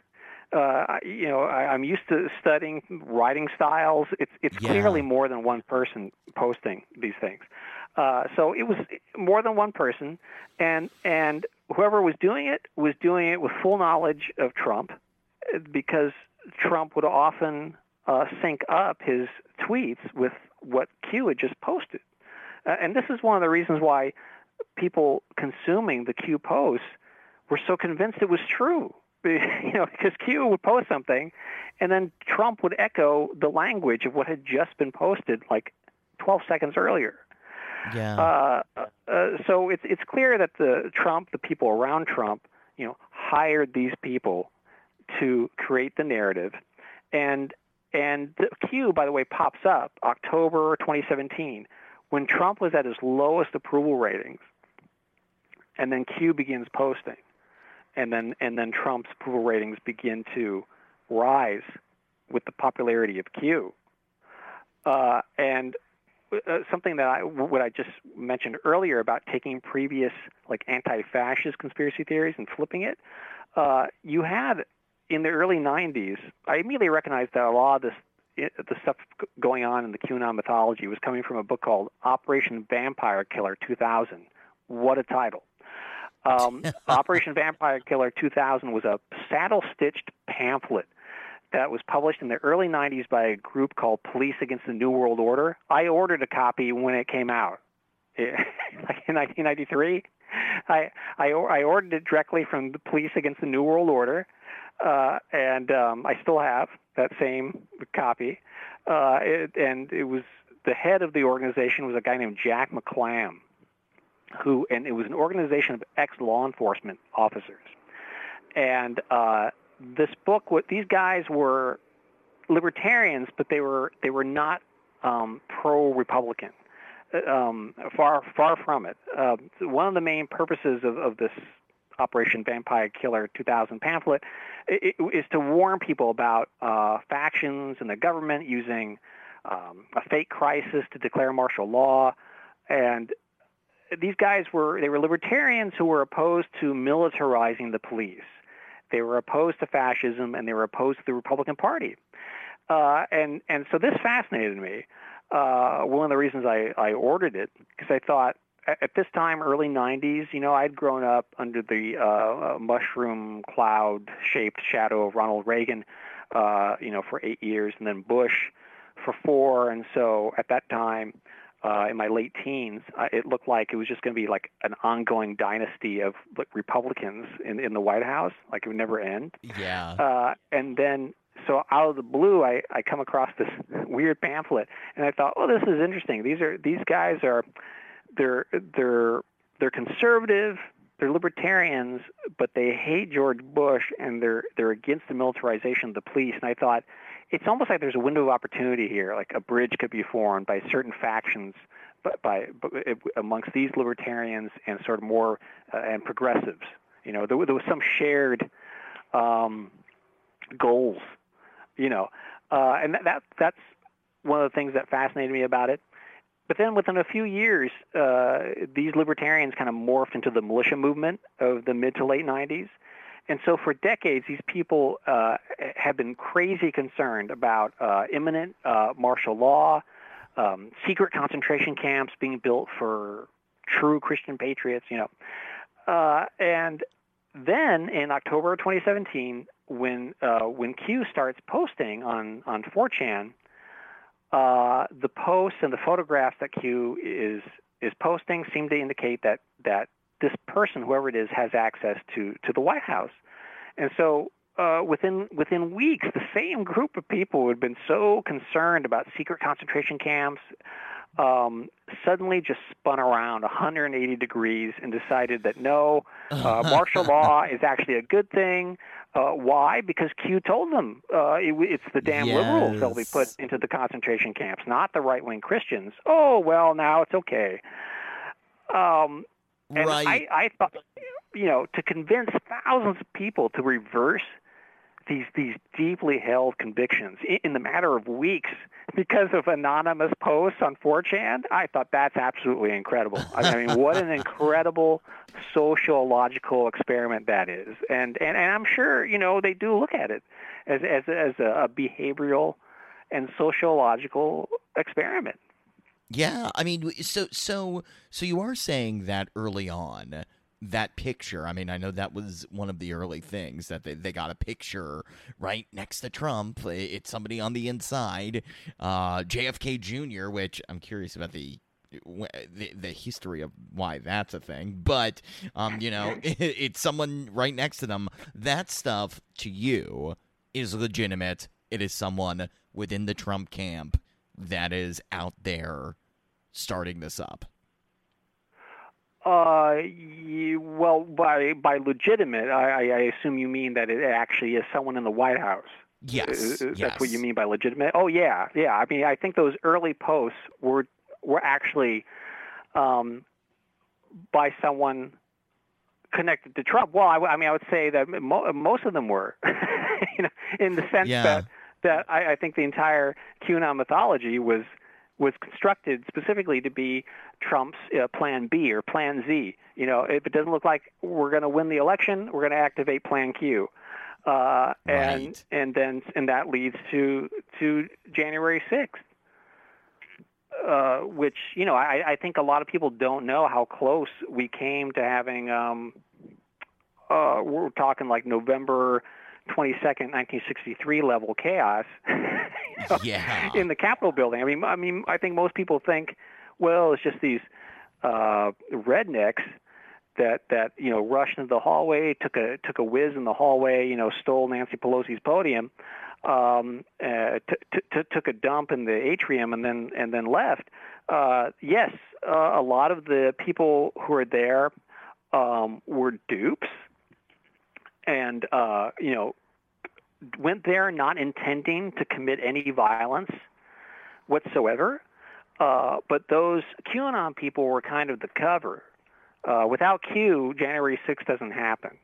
Uh, I, I would say the QAnon architects are like the equivalent of, of the Reich Ministry of, of Public Enlightenment and Propaganda, which was run by Joseph Goebbels. and, so, and then right. And then the Proud Boys and the Oath Keepers, they're they're kind of like the brown shirts and the SS, uh, respectively. Um, uh, there's there's a guy named uh, James uh, Scaminaci who was um, interviewed by a guy named Steve Snyder who does a podcast called The Farm, and this guy James Scaminaci uh, um, uh, said, and, and he has military intelligence background.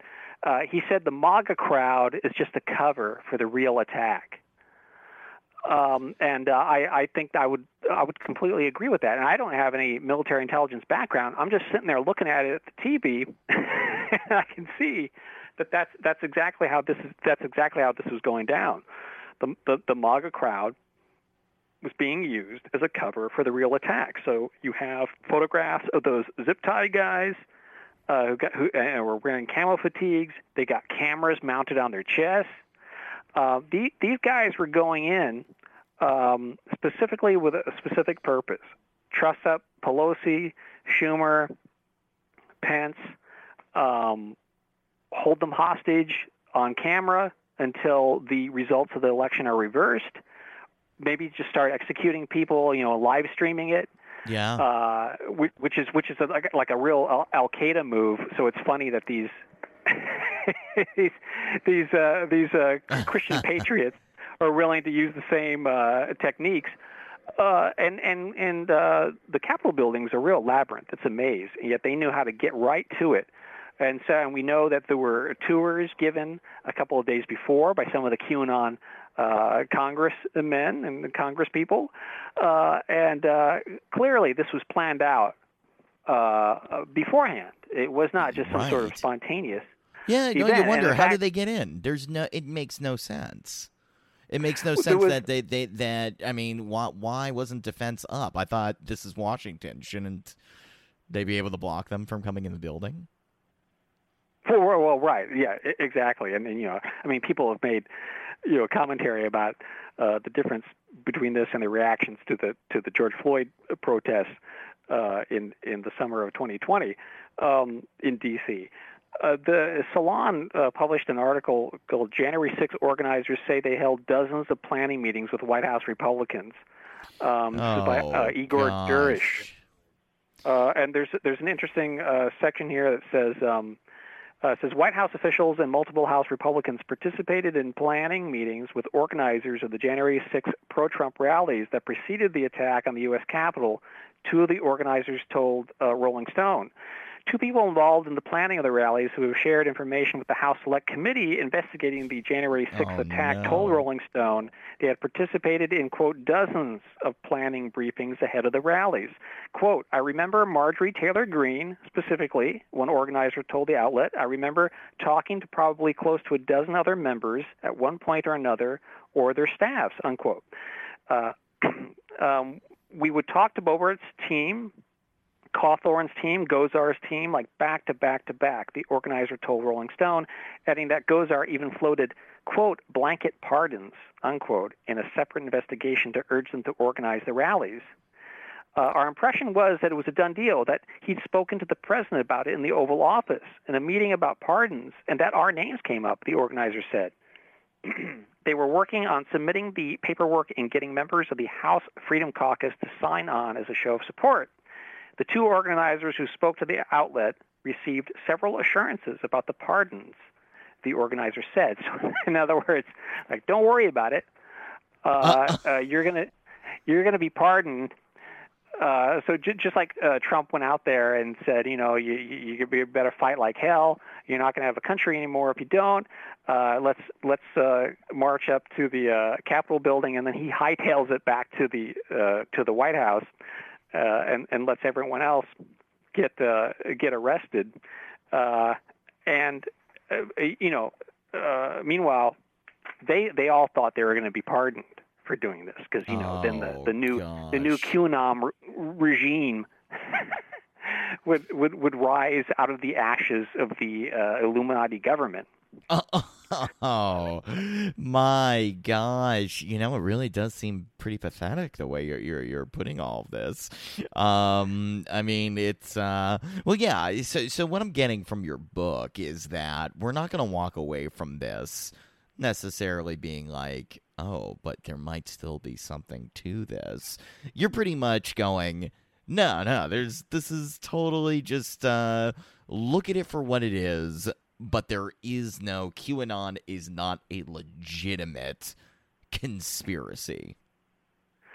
I well, n- n- not in the sense that, um, in other words, there are certain elements of it that are that are legitimate. Like because in other words, any any uh, disinformation campaign has to have a core of truth to it, otherwise it won't Right. work.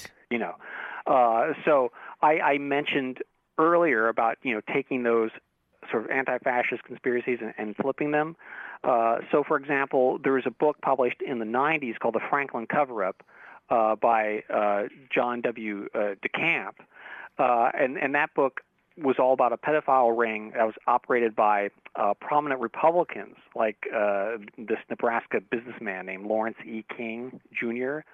Um, and supposedly it, it was reportedly a crime ring that overlapped with Iran Contra money laundering schemes operating out of the Reagan Bush White House. Yeah. Um, uh, so so they so QAnon took this Republican scandal and flipped it so that it involves nothing but liberal Democrats. right. uh, so so uh, so there are these these elements that that are accurate. Like I said at the beginning of the Out of Shadows documentary about talking about the connections between uh, Washington D.C. and Hollywood, and you know Hollywood being used as a propaganda machine. Well, that's that's true to some extent. I mean, it has been used for those purposes at times. Um, uh, so that that's a that's a completely legitimate concern. So you'll see certain elements of of the QAnon narrative uh, have this um, foundation of truth to it, but then they take it off into in just into completely phantasmagoric areas. Yeah. Well, I was gonna say. I mean, can we? uh You know, is there? Is there? uh, Can you give us the good news that JFK Jr. is still alive? Um, you know, I mean, I, because, uh, yeah. The, the theory there, by the way, was that you know Hillary had to kill JFK Jr. so she could run for his seat in in New York for the the seat that he would have gotten if he had run. Oh so my Hillary had to assassinate. and, and, and then, of course, you know, back last November 22nd, there's this, uh, you know, new generation conspiracy theorists conflicting with older generation conspiracy theorists because in Dealey Plaza, November 22nd, you had, you know, the old guard, you know, still trying to figure out what the hell happened in 1963, but suddenly Dealey Plaza is flooded with all these QAnon people who are there with signs waiting for days because they thought that JFK Jr. was going to show up like in a limousine or parachute down from the sky. I don't know, appear in a puff of smoke. I, I don't know why they thought he was going to appear there. Uh, but supposedly JFK Jr. was going to show up, and then uh, you know, and then that was when he was going to confirm, uh, you know, their beliefs that he was still alive and secretly working with Donald Trump to bring down the uh, the black hats, the Illuminati. Oh, there were so many weird things. I remember that time uh, in the spring of 2020 when people were posting, uh, people all around the world saying, Where we go one, we go all. Uh, the Kennedys, weren't there cousins of the Kennedys singing it, Timber? It's going down. And people were saying, Oh, yeah, this is them confirming this whole, con- this, this, uh, black hat conspiracy. Um, all the stuff. I mean, mean, there there were just so many. Uh, Michael Flynn, Michael Flynn getting pardoned. Well, that was going to be yeah because he had to go down because they're going in the deep underground military bases. I mean, there was just a bunch of things happening at once. People were it was it was live action conspiracy. I mean, we were living it in real time. Um, I I don't even it seemed at, at, times it almost seemed too perfect. Uh, it was it was I could see how you would fall into it. I mean, I was sitting around during the pandemic and I was watching these posts come in, and I'd go, huh, that that is weird that these people are happy about this, and so many people seem revved up about this, and but but uh, I I just can't. Trump is such a perv when he talks about his daughter. how is he the child? Yeah. How is he the child? Like, how is he the great savior of children? I mean, I just. There was so much that didn't add up about it on the other side that um yeah i mean it, it is an interesting study in perceptual psychology well uh, i think that was another function of qanon was to distract from the negative news stories that were about to come out about trump you may recall there was a woman who was going to um, who was claiming that Trump had uh, raped her when she was 13 at Jeffrey Epstein's condo in New York. Uh, and she had given a press conference in, in, in Las Vegas, and then uh, suddenly she dropped out and disappeared. Then the whole Epstein thing exploded, just um, just just after the QAnon thing starts. So I think one of the the um, uh, it's it's best to when you start a kind of psyop like this, it's best if it has if it if it scratches a lot of itches at once. you know, like it yeah. serves many different purposes at the same time. So uh, basically, I, I, I like to rather than quote from Noam Chomsky or you know Michael Parenti or you know, intellectuals like this, it's better to reference pop culture. Uh, yes. So there's an episode of The Office the sitcom with Steve Carell. Oh yeah. Uh, there's an episode where uh, Steve Carell knows a rumor about Stanley, one of his employees, that right. Stanley's having an affair, and so uh, he's very proud that he knows this secret bit of information. So he goes around, he tells everyone about it. And then later, Stanley says, "Hey, you're ruining my life. You know, I no one can know about this." So Steve Carell suddenly realizes that he's messed up. So how he so he says he's talking to the camera. And he says, "How do you pull back information that you've already let out? You can't."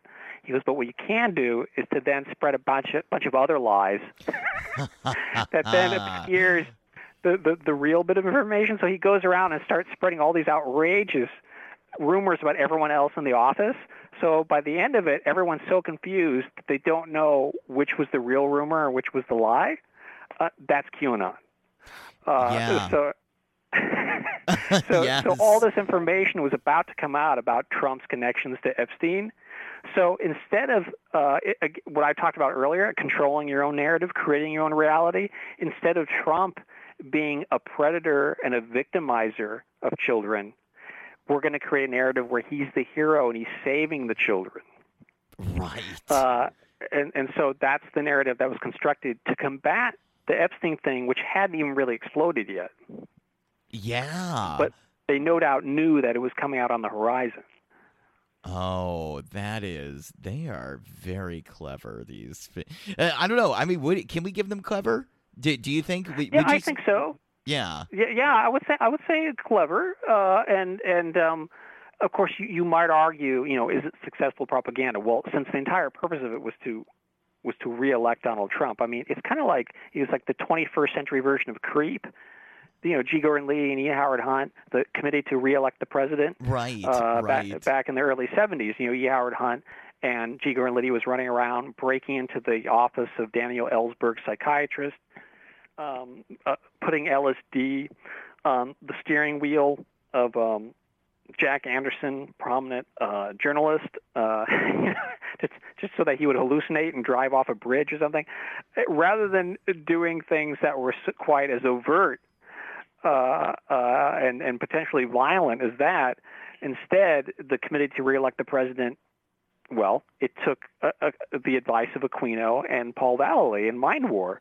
Instead of doing something face to face, violent, uh, that's that's overt like that, instead uh, you create a rapport with your audience and you make them think that they're doing things on their own. So when they storm the Capitol building, they actually think they came up with that idea. Until afterwards, Right. where they're sitting in a prison and they're like, "Wait a minute, how the hell did this happen?" Uh, and uh, you know, we, there were several QAnon quote QAnon suicides afterwards. Uh, fairly respectable people who, nonetheless, you know, lost their minds uh, and, uh, like lemmings, uh, followed the crowd into the Capitol building. Suddenly found themselves in, in, in, in a deep load of legal problems, and uh, some of them, you know, killed themselves. And I'm sure it was almost like you know waking up from a dream or something. Wait a minute, what? How the hell did this happen? How did I get here? Um, Right. I mean that the subtitle, "The Cult of Donald Trump." You know, I, I don't use that word lightly. Uh, there are cult-like aspects to it, similar to say Scientology. Um, I mean, I, I knew a guy who was in Scientology for ten years, and uh, they had him digging ditches out near Riverside, uh, where where they have their uh, movie studio. It's where they shoot all their like Scientology recruitment videos. Yeah. and he was out there digging ditches for like 15 cents a day. Uh, and um, he said what he told me was when he first joined, um, it wasn't like it's not like stupid people get involved in that. I mean, I don't think whatever you think of Tom Cruise as an actor, I don't think Tom Cruise is a stupid person. Uh, obviously, he's not. Obviously, he's made a lot of very intelligent career choices over the years, right? You don't do that if you're of subnormal intelligence. So here he is. He's been in Scientology for years. Why is that? You know, why are intelligent people drawn to it? Uh, what this guy told me was early on, the techniques that they gave him actually uh, successfully cured a lot of anxieties that he had. Um, he had had a lot of like childhood trauma, and they they gave him these techniques uh, to to overcome uh, those those traumatic memories that he had. That's what he called white Scientology, white Scientology, black Scientology. And then after they lure you in with that, with these techniques that were actually very helpful, then as you go further in, you you you do these uh, sessions with the e meter, yes. uh, and you you're you're suddenly telling the, the the person who's running the e meter sessions, you're telling them like secret secrets, uh, secret parts of your past, uh, things. It's almost like a confessional, but yes. but instead you got the e meter there. It's like a it's like a science fiction confessional. Uh, yeah. and, and and as you go further up the levels and you, you donate more money to the organization, pretty soon they've got a big hefty file of all these things you've said during these e-meter sessions. Then later on, when you get to the high level and they reveal that Xenu is like the Lord creator of the universe, extraterrestrial, who uh, came from outer space and landed in the volcano, um, uh, and parts of his body flew out, exploded out of the volcano, and then parts of the Xenu are now embedded in people's bodies, and you have to exorcise them with these Z-meter readings. uh, but by the way, mentioning Lovecraft, that's another Lovecraftian kind of weird science fictional John W. Campbell kind of idea. Uh, w- w- once you get to the top levels and they reveal this to you, and and you say to yourself, "Wow, this is crazy! I've wasted ten years on this. I'm gonna I'm gonna break out of this."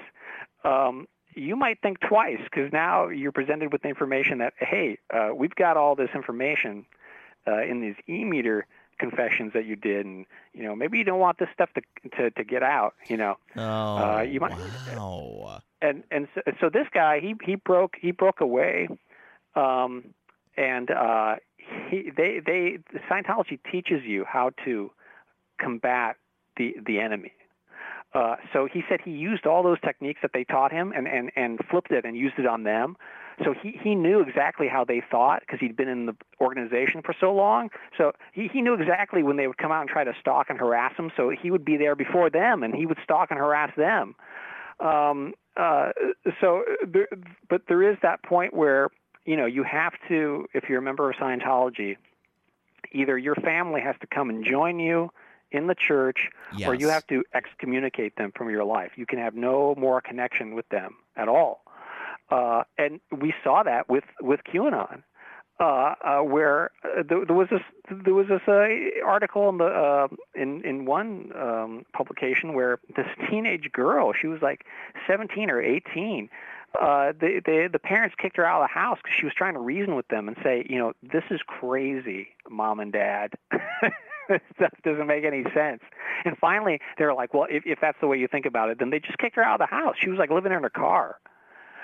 Um, uh, and and that that scenario, like, re, just repeat that, you know, uh, ad infinitum, because uh, that same scenario of just having to exorcise the people from your life who who refuse to join the cult, uh, that that's happened multiple times with QAnon, and it's it's it's really ironic that their whole slogan is "Save the Children." Uh, there was one guy um, in in, uh, in Santa Barbara. Uh, I mentioned this in the book. Uh, he was a Christian surfing instructor who took his kids to Mexico and then killed them with a spear gun uh, because he had learned from QAnon. He got this idea in his head that his kids had reptilian Illuminati blood in them oh, and that he was actually saving them. And his his wife had no idea. He th- she thought that he was just going off on a vacation with the kids. She said she had no idea. There was no signs of a mental breakdown, no signs of schizophrenia, nothing. She had no idea. It was a complete and utter shock. Uh, uh, and and this kind of violence, that you know, there was a guy who tried to blow up the the the the, the Hoover Dam. Yeah. that was quoting stuff from QAnon.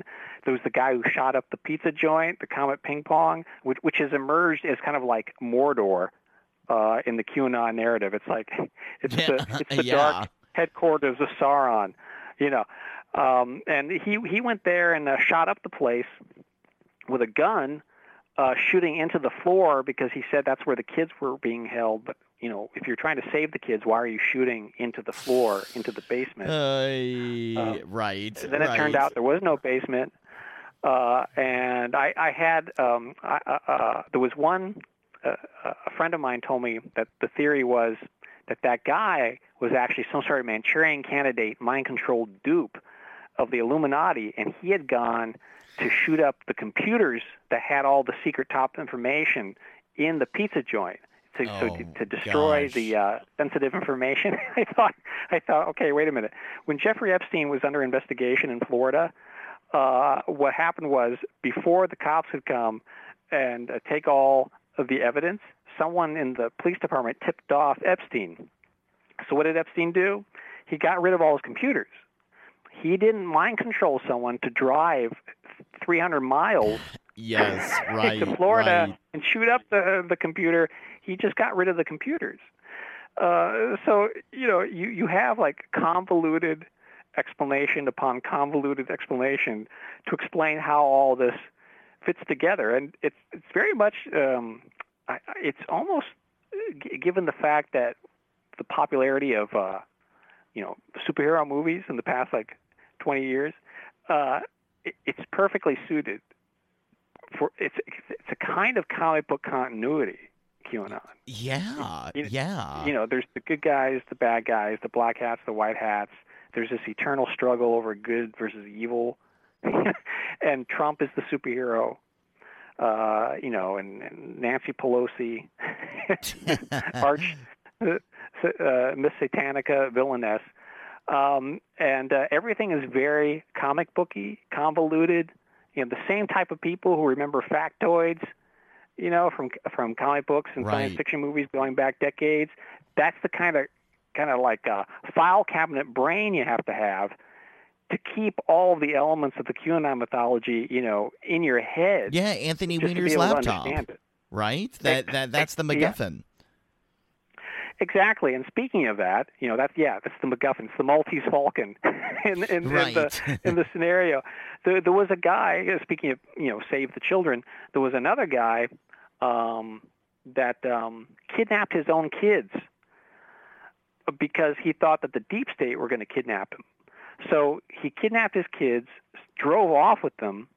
Uh, his, the wife was in the car. I guess he and the wife were estranged. But he started driving off in the car, and the wife bailed out the back seat. Uh, She was like, "Later, kids. You know, I'll go get help." You know, she she just she jumped out, and he led the the cops on this high speed chase, and it was in the news, and he was live streaming it. So you see, hear him on the live stream with the kids crying in the back, and he's yelling out about uh, Anthony Weiner's laptop, Hillary Clinton and Huma, you know, eating children's brains, right? Oh, And the gosh. supposed video, uh, and he's yelling out on the live stream, "QAnon, help me! Donald Trump, help me!" Because the police are like right behind him, uh, and like this guy was in such an alternate state of reality that he actually thought that Donald Trump was going to come and prevent the cops from arresting him. Uh, and at one point, his the the older girl in the car, who was like a young teenager, like about 13 or something, she she starts to, in order to like confuse him. She goes, she's like, "Dad, I'm a part of the conspiracy. I'm a part of the Illuminati." She's just trying to like like mess with him to try to get him to Right. stop the car or whatever, or throw her out of the car or whatever. And he and he's like, "What?" And uh, he starts getting like super paranoid because now she's admitting to be part of the conspiracy. So it's it's it's ironic that the only a documented incident we have of someone kidnapping kids and ranting about eating children's brains is a QAnon follower. Oh my gosh. Uh, and and and it's the same after the January after um, after the election in 2020. Uh, Stop the Steal. Uh, they they arrested two guys who had QAnon bumper stickers on their car in uh, I think it was Philadelphia. They were outside some voting center, and they had a bunch of fake ballots in the back of their car, and they had a bunch of weapons, and uh, and they arrested them. And I thought, oh, here we go again. Here, here's the only actual documented incident we have of someone having fake ballots is in this car decked out with QAnon bumper stickers. So you know, t- talk about manifesting your own reality. Uh, uh, uh, uh, uh, yeah, and and I know you you go into so much more of this in this book. That is, uh, when is I don't know. Uh, I think we're gonna. This episode will probably air relatively soon to the recording, but where uh, where can people find it? So if you go to Amazon, look up Operation Mindfuck, or just look up Robert Guffey, you'll see Operation Mindfuck is scheduled to be published July 5th. It's as close as we could get it to July 4th. Oh, Um, awesome! uh, and and so uh, that will be officially out uh, July 4th. But you can already it's already available for pre-order, so you can pre-order it now on on Amazon or through the publisher uh, or books uh, o r b o o k s dot com. Um, and and all of my other books are available on on Amazon as well. Bela Lugosi's Dead, which I mentioned, Cryptoscatology, and and all the rest. Yes, um, and and such great advance praise for this book. I mean, we got Alan Moore, uh, Mitch Horowitz. Uh, that's awesome. Those are two people that kind of teeter on the edge of, uh, you know, fr- I mean, they are fringy. They are fringe.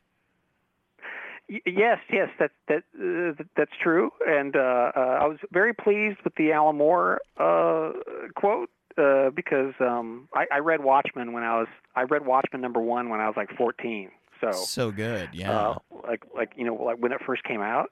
Um, so I was, I was very pleased with the the praise from Alan Moore, who doesn't really give out a lot of blurbs anymore, yeah, or a lot of endorsement. Yeah. Uh, so that- th- that's they're fringy, but not as fringy as this. I mean, QAnon is like so far beyond hermet. I mean, yeah, no, they're definitely people that are psychics and hermetic heal- uh, practitioners, and and they will say, yeah, no, that that crap is that's crazy. These people are crazy. Um, uh, so, you know, at the very least, even though Alan Moore is a real magician and Mitch Horowitz teach uh, Mitch Horowitz teaches uh, esoteric thoughts and brings it to the modern era. Um, they both look at this as like an important document uh, about a time in America where people were persuaded into a uh, radically uh, incendiary thought loops about the nature of reality. There, you know what? Uh, Alan Moore wrote. Uh, it's, it's a pretty obscure. Uh, most people are familiar with V for Vendetta or or um, From Hell or Watchmen, but um, Alan Moore wrote a rather obscure graphic novel. I don't know if it's in print. If you can find it, you should check it out. It's called Brought to Light by Alan Moore and Bill Sienkiewicz. Um, and beautifully painted in this kind of psychedelic Ralph Steadman-esque way by, by Bill Sienkiewicz. But it's a, uh, it's Alan Moore's analysis of the entire um, Iran Contra, uh, La Penca bombing, um, uh, Reagan era conspiracies of the late 80s. Uh, it's narrated by this drunken American eagle sitting at a bar, uh, and and you, the viewer, uh, you're you are talking to the eagle as he's uh, boasting about all the covert um, uh, CIA um, intelligence military operations going on at that time in, in Reagan's uh, America.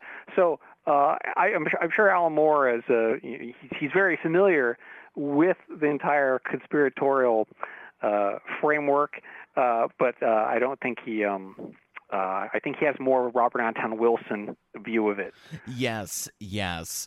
Um, yeah. So look, I mean, uh, before we go, Mitch Horowitz says in the blurb that it's uh, a, a critical examination of how a massive fraction of our culture has imbibed a counter reality. You know, we're still here. Uh, this is this is an issue. There is still, um, you know, I'm I'm not I'm not going to be the first to say it. I people talk about it. all People that I really respect in politics are saying, hey, people still think people think that uh, I'm sure someone thinks that your examination of Q is something set up by the liberals. You know, I mean that's that's how messed up we are. You know, and and in a sense of um, the you know new elections coming up, more divisiveness than ever. You know, more QAnon appointed people in government and and up for congressional seats. Um, you might argue that people are. I would argue that QAnon's not over. It's still going on. Um, Oh, yeah, no, it, it's not over. No, no, not at all. Yeah, I mean, There- I don't there know are- when we're going to get the drops are- again. I'm waiting every day. well, I don't think I don't think those are coming back. But uh, I say in the book that we're we're, going to have QAnon without Q, and and and we're seeing exactly that. Uh, there's there's uh, we have obviously QAnon congressmen, congresspeople. Uh, there's an article, uh, Southern um, uh, Poverty Law Center wrote an article that you should look up called White Nationalists, January 6 Protesters in QAnon What You Need to Know About Border Vigilantes Along the Border. And it says um, in July, the Southern Poverty Law Center sent a letter to the Department of Homeland Security alerting them to the militia presence at the border.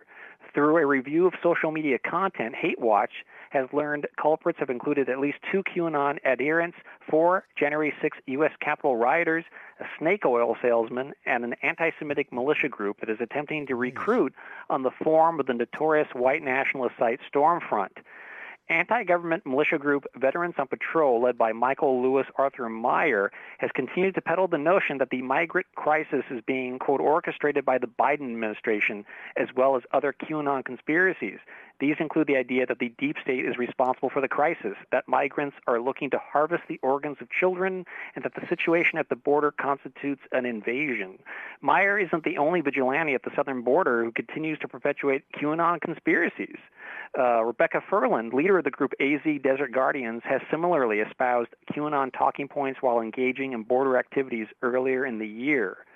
Um, and and and uh, and it goes on. Uh, so uh, it's spreading out to all these other areas, to the border, um, uh, and I think you're going to see QAnon.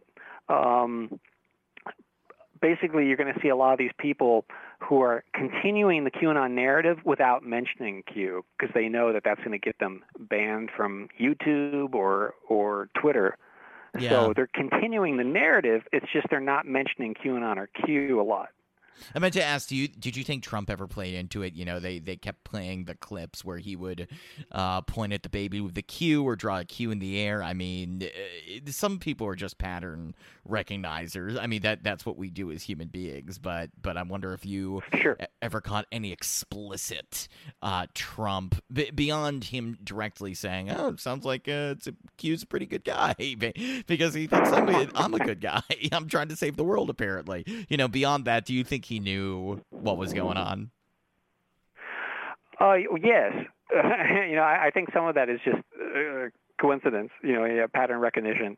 Uh, but some of it, like when I said earlier, when he, uh, when there was some sort of obvious like synchronicity between a Q post and something he would post on Twitter, um, uh, I, you know, I, I wish I could dredge up a specific example right off the top of my head, but there were there were several several times like that, and I think that that would obviously have to be organized beforehand. It's impossible that he that, that he wouldn't know uh, Yeah. that that the QAnon narrative was being written for this purpose. You know, What's their excuse? They had the the excuse is Project Looking Glass. They have the time travel technology, so Trump would do it, and then yeah, they even brought that in there. I mean, look, I've had people that claim to be time travelers on this show, but I mean that is like far out to bring into a political conspiracy like this, and people just bought it.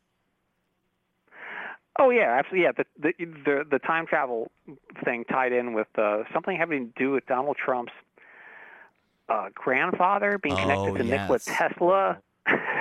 Yeah, yeah, they got the Tesla papers. Yeah, yeah, yeah, yeah. There, there is some interesting stuff there. With, I mean, look, it's all very fun. It's I, I do love the Tesla, the Tesla conspiracy. It's a, Tesla's a great rabbit hole for conspiracy people.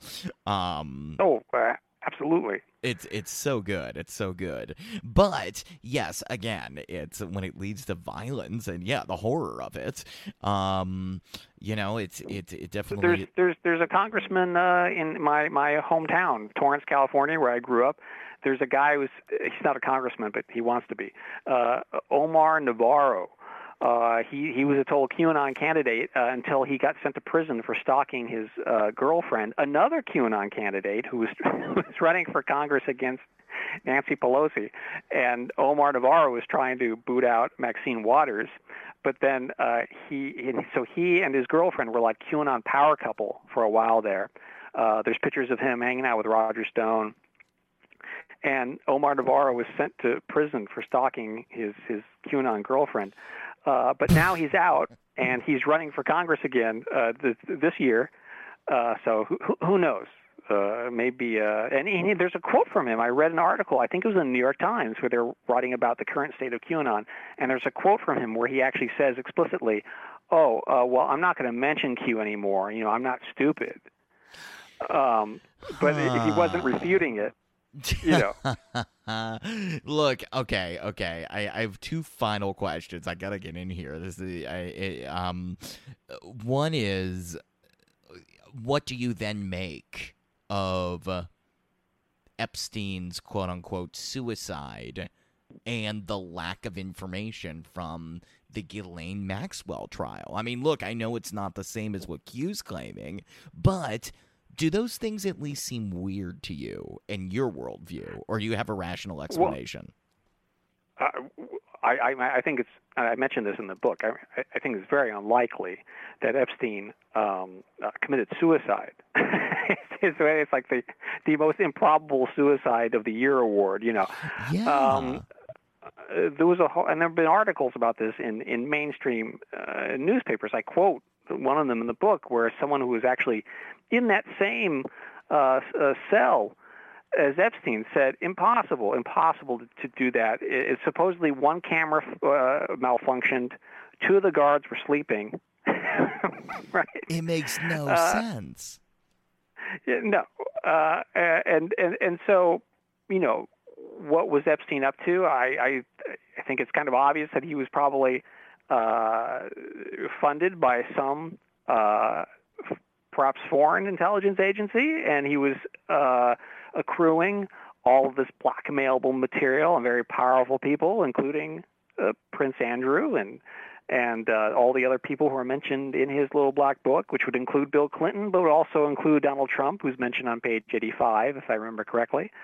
Um, and um, uh, obviously, he was probably uh, collecting this information in order to blackmail powerful people so that those people could then um, fulfill the agenda of the people for whom Epstein was working. I, I think that that seems to be a fairly reasonable conclusion, um, unless he, he unless he was able to buy his island off being a hedge fund uh, manager. Yeah. that makes sense. That makes sense. No, no, no. I mean, it's uh, okay. Okay. So, so there still is room for weird things in this world. Um, these kind of Oh, anomalous a- absolutely. considerate. Yeah. That, okay. So then, I guess my final question, Robert, is this: I mean, you seem like the guy that could come up with the psyop to get people out of this conspiratorial thinking. What would it what would it require if you were to write a counter conspiracy or create one to Q to get those same people back into the normal folds in, in the same way that Robert Anton Wilson was hoping to with, with achieving this higher state of consciousness. I mean, could you? Where would you even start? That's that's very interesting. You know, I, the the same friend I mentioned before who lived in Russia and and suspected that maybe QAnon was a Russian disinformation uh, campaign. He he speculated that there was some sort of Russian uh, Robert Guffey doppelganger oh my gosh. who, who was responsible for constructing the QAnon uh, narrative. Um, I want you know uh, Neil Gaiman, the writer, comic book writer, screenwriter, Brilliant. novelist. I heard Neil Gaiman say in an interview once that he said if somebody asked him if you weren't a writer, what what would you do? Or if you weren't writing comic books, what would you do? And he said, you know, he said I would love to if this existed as a profession. He said I would love to create religions. Um, and he said his clients would come to him and say, "This is the religion I want. Can you create a mythology that embodies these either philosophical principles or these theological principles, and then he would, uh, on demand, create those deities and the background for them, Wow. and and all the the moralistic principles that would underlie them. Uh, and um, I thought that's a very like Jorge Luis Borges kind of That's awesome. idea. That's wonderful. Uh, and so, in what you're proposing is sort of similar. we need a conspiracy theory that has this effect. Uh, how do we how do we go about doing that? Um, and uh, that that's a fascinating. I, I'll have to mull that over. I I'll mean, have to can, mull that. can we very- fix this country from this conspiratorial thinking? Is there? I, I, it's, it's don't know. it's interesting. It's, it's it's you're you're suggesting a kind of a positive psyop yes, yes. as opposed to a negative one. Well, that you know, I, I in in my um, my composition classes, I often teach propaganda. I'll have them read um, Al- Aldous Huxley's Brave New World, Brave, Brave New World Revisited, um, and and go into it. Show them advertisements, you know, manipulation techniques used by Madison Avenue, um, political campaigns. Old propaganda Oh, movies yeah. from the 50s because you can see how ridiculous those are. You know, that's the wonderful thing about watching old propaganda is that you can immediately see how absurd it is. But when you're in the middle of it in 2020 or 2021 or 2022, you can't see the. A lot of people can't see the absurdity. you know, it's what Marshall Right. McLuhan said. We don't we don't know who discovered water, but we know it wasn't a fish. Because fish are in water all the time, so they don't even know it exists as an an environment. That's the same thing with people, you know, in social media, being bombarded by social media propaganda. They don't see uh, the absurdity unless it's taken out of its con- uh, out of its, out of its own context. In a way, I guess that's what I'm doing with Operation Mindfuck. I'm taking some of these posts out of the original context and putting it in a new context, and hopefully, in that way, you'd be able to see the absurdity of it. Marshall Yeah. McLuhan, uh, before he started uh, writing books like The Mechanical Bride and Understanding Media, the way he hit upon that was a lot of people think he was either a philosopher or a computer scientist or no, he was an English instructor, and he was teaching composition classes to just freshman students in the 1950s in Wisconsin, and he started instead of um, uh, teaching rhetoric using the standard methods, uh, he started pulling advertisements out of newspapers, and he would project it on the on the wall. And he he discovered that when he did that, um, unexpectedly, he wasn't expecting this. He would project an advertisement on the wall, and everyone in the class would laugh. Uh, for some reason, Huh. taking the thing that they normally see in a newspaper or in a magazine and putting it in a classroom setting was unexpected. And so the initial impulse was to laugh. They found it to be absurd because the commercials that- the, and and and um, and advertisements that you would just go past uh, and not think anything of it when you're looking at it in a magazine or a newspaper, when it was taken out of its original context and put in a new context in the classroom, the students were immediately able to see how silly it was. Interesting. Which is that's when McLuhan started writing books like The Mechanical Bride, where he started analyzing advertisements as if they were pieces of art. yeah. Uh, so that you can see how that leads to cons- uh, cryptoscatology, conspiracy theory as art form.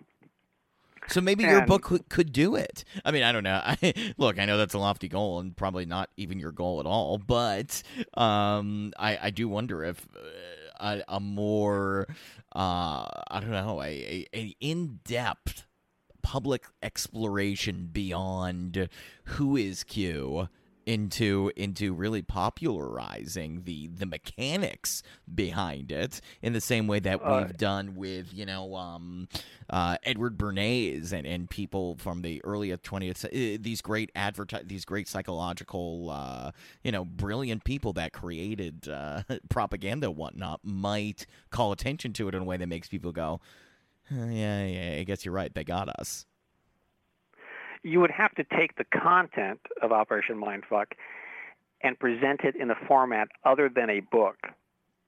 Right. Right. right. That is yes, yes, that is the issue. well, hopefully someone will. I mean, that's why you, you go on shows, podcasts, and and who knows? I mean, I have true. no idea. I, I, in a way, I'm doing that right now. Yes. by talking to you.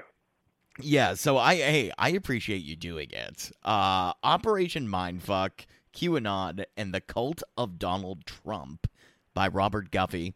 Uh available as close to the July 4th as possible. Wow, what a fascinating conversation.